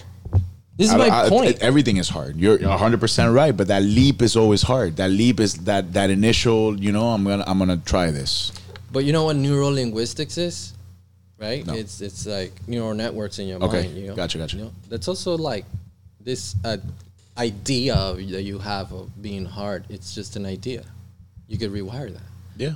Sometimes experiences, it takes that. Or you go sit with yourself and literally reprogram your mind and change all the fucking... That takes time. No? Yes and no. It also takes attitude. It takes like, okay, I'm going to do this. And wholeheartedly do it, and it just happens. Yes. That's it. Well, yeah. I said I was going to have a podcast, and boom. There you go. That's how it works, right? So I guess, like, what we could be, or what we can say, I consider myself like a bridge builder, you know, a bridge for people, you know, and like a pillar of light, like a signpost on the path of life to help you. This way, that way. I'm not saying I know the way. I'm just saying that I have a guide. A guide, bro. I have. I can show you. I can tell you things that, look, bro, if you do it like this, you're gonna save yourself so much headache and pain and pressure and look, if you do this one, and if you do it in this combination, bro, you're gonna have an amazing life. So that's it. That's all of that, and then you do it. You know, I'm not here to tell people, look, follow my path or follow these beliefs or. Like the whole path just tells you how it is, you know. Like everybody should have their own. Like medicine people that walk with integrity or whatever, or most people, bro. I mean, everyone's good, bro. Everybody has great intentions on what they're doing. Always, they'll say it. They're like, really, the shaman here is the medicine.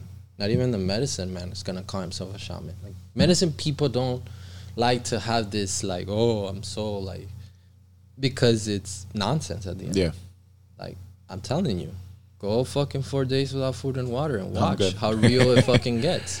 Yeah, no, I can imagine. Like, you're going to see the potential of who you are, bro. We don't do it for that long. We do when we're cutting weight, right? Mm-hmm. So you've seen guys cutting weight for fights. When we're cutting weight, we can go 2 days without food.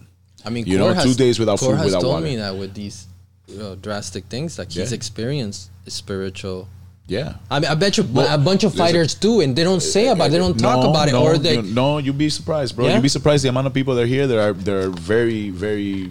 Mm-hmm. I want to say awoken. I don't know if that's the right term, but I mean they're very open to different things because of the experiences that they had here, you know. Mm-hmm. And you know, we got all different types here.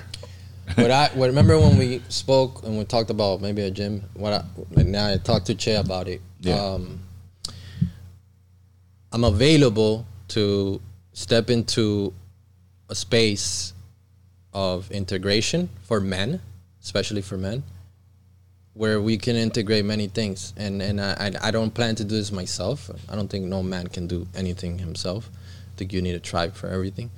But I think that we have like-minded individuals with great talents, great perspective, you know, just great men, you know? Yeah. And we all have strengths and weaknesses in different places, and I think like a Voltron, we come together to bring about a massive healing, not only for ourselves but collectively for the human race. So I think creating some kind of retreats where man can learn about semen retention, man can learn about how really to treat a woman and stimulate her from point A to point B. When it comes to tantra, you know, instead of just sticking your dick and just having some pleasure and then sex being meaningless, because sex is actually the most sacred magic that exists in this whole entire fucking universe, because not even plants, insects, bacteria, nothing fucking happens without the interaction of sex between two forces, right? And so there's magic there, you know. Every single human being, that's something that was weird when I was a little kid. Nobody fucking can tell me where the fuck we go when we die. Nobody had a solid... I thought it was the most weirdest thing. There's fucking adults, people that call themselves adults. And nobody knows what the fuck to tell a child.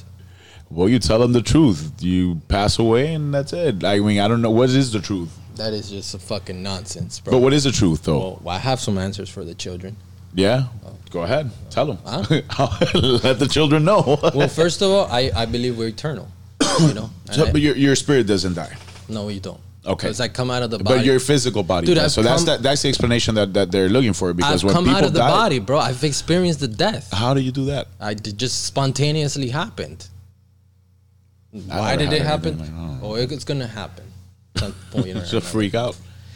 I think certain things need to happen for a certain reason, you know, for certain reason that are aligning. Well, I've had my experiences. I'm not saying that I've shared a little bit that some weird experiences has happened in the moment of act of love. Yeah, you know, so there you go. That's what's so spontaneous for you, and it brought 100%. Visions or whatever, and understanding, and you work with that, bro. You know what I'm saying? I like that. I like this whole thing associated with fighters because I consider myself a warrior. I mean, the name Lewis means warrior. You can look it up. Okay. Look up the etymology. That's my brother's name too. So my dad's name, my grandfather's name. Everybody in my family's Lewis. So in Toltec wisdom, there's an ancient culture before the Mayans, before the Aztecs, possibly before the Olmecs. And so the Olmecs come from Africa. And there's Olmec. Olmec, big heads. Big heads are found in fucking the Yucatan. Big nose, you know? Big lips. Exactly. They look like Africans, and so,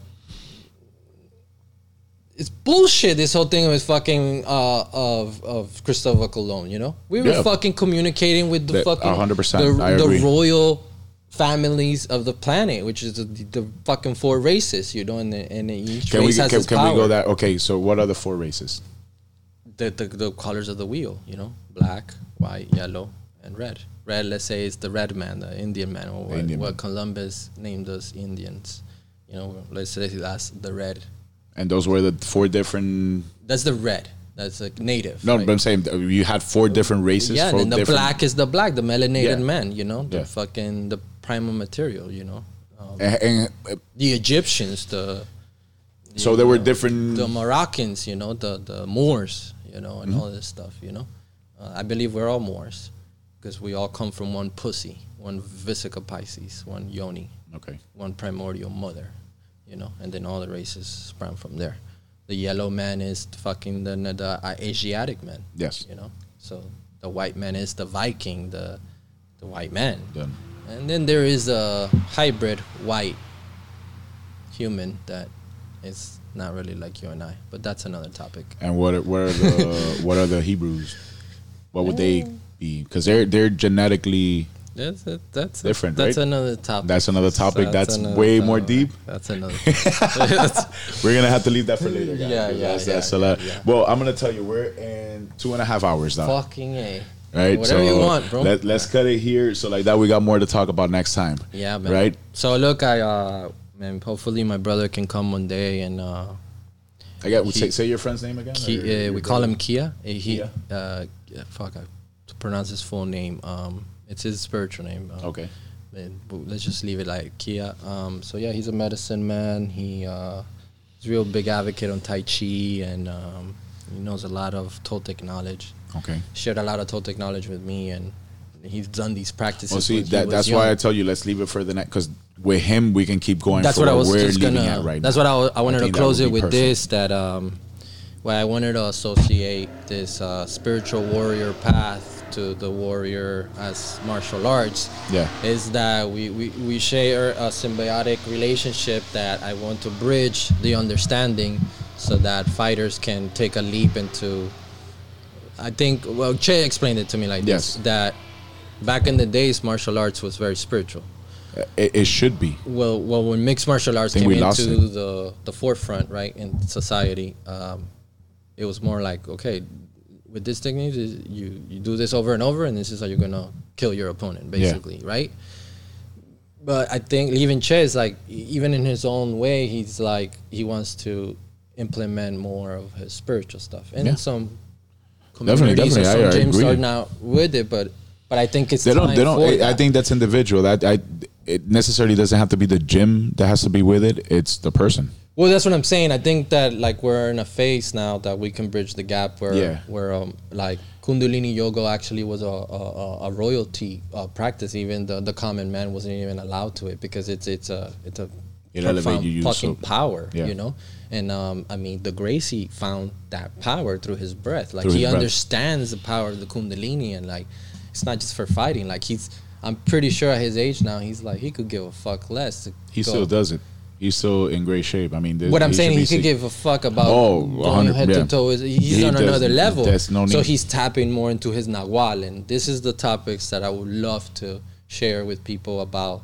The warriors of the past and how they knew how to traverse dimensions. See, I think that's important because that will help for fighters, and this is where I see it, right? So it helps fighters with finally letting it go, right?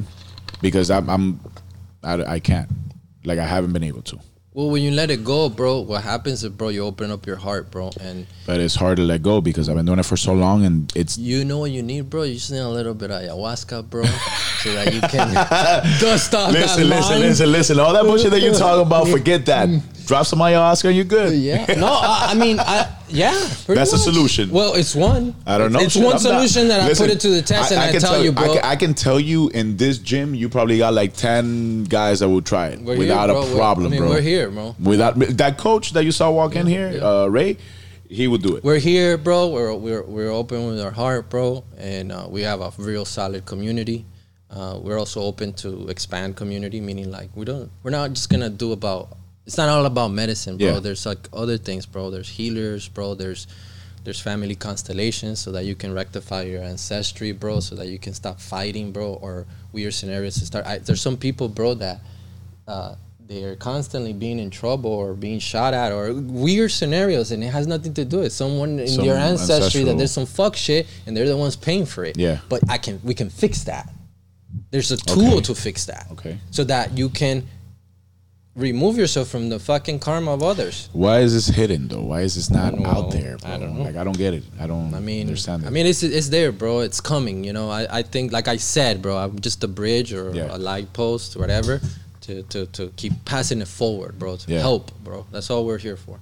Really, bro, that's all we want to do, bro. That's what love leads you to, bro. Oh yeah, bro. What is the point to know all of this and be fucking in yourself. One room? What the fuck is that? Like, what are you doing there? Like, it's like my friend, the guy Seven told me, it's like, if you discover something, you haven't discovered nothing until you share it. Yeah. 100%, yeah. Yeah, because you could say, oh, I 100%. Discovered all of this. That's like me, it means that's like me nothing. Knowing a move and me it never doing it because I don't want nobody to see it. It means nothing. Yeah, exactly. It means it's ridiculous. Yeah. 100%. All right. But, bro, fucking love you, dog. You're the man, bro. That was awesome. You're the man. I love this. I love this. That was fucking amazing. Thank you so much, man. Let me stop this right quick.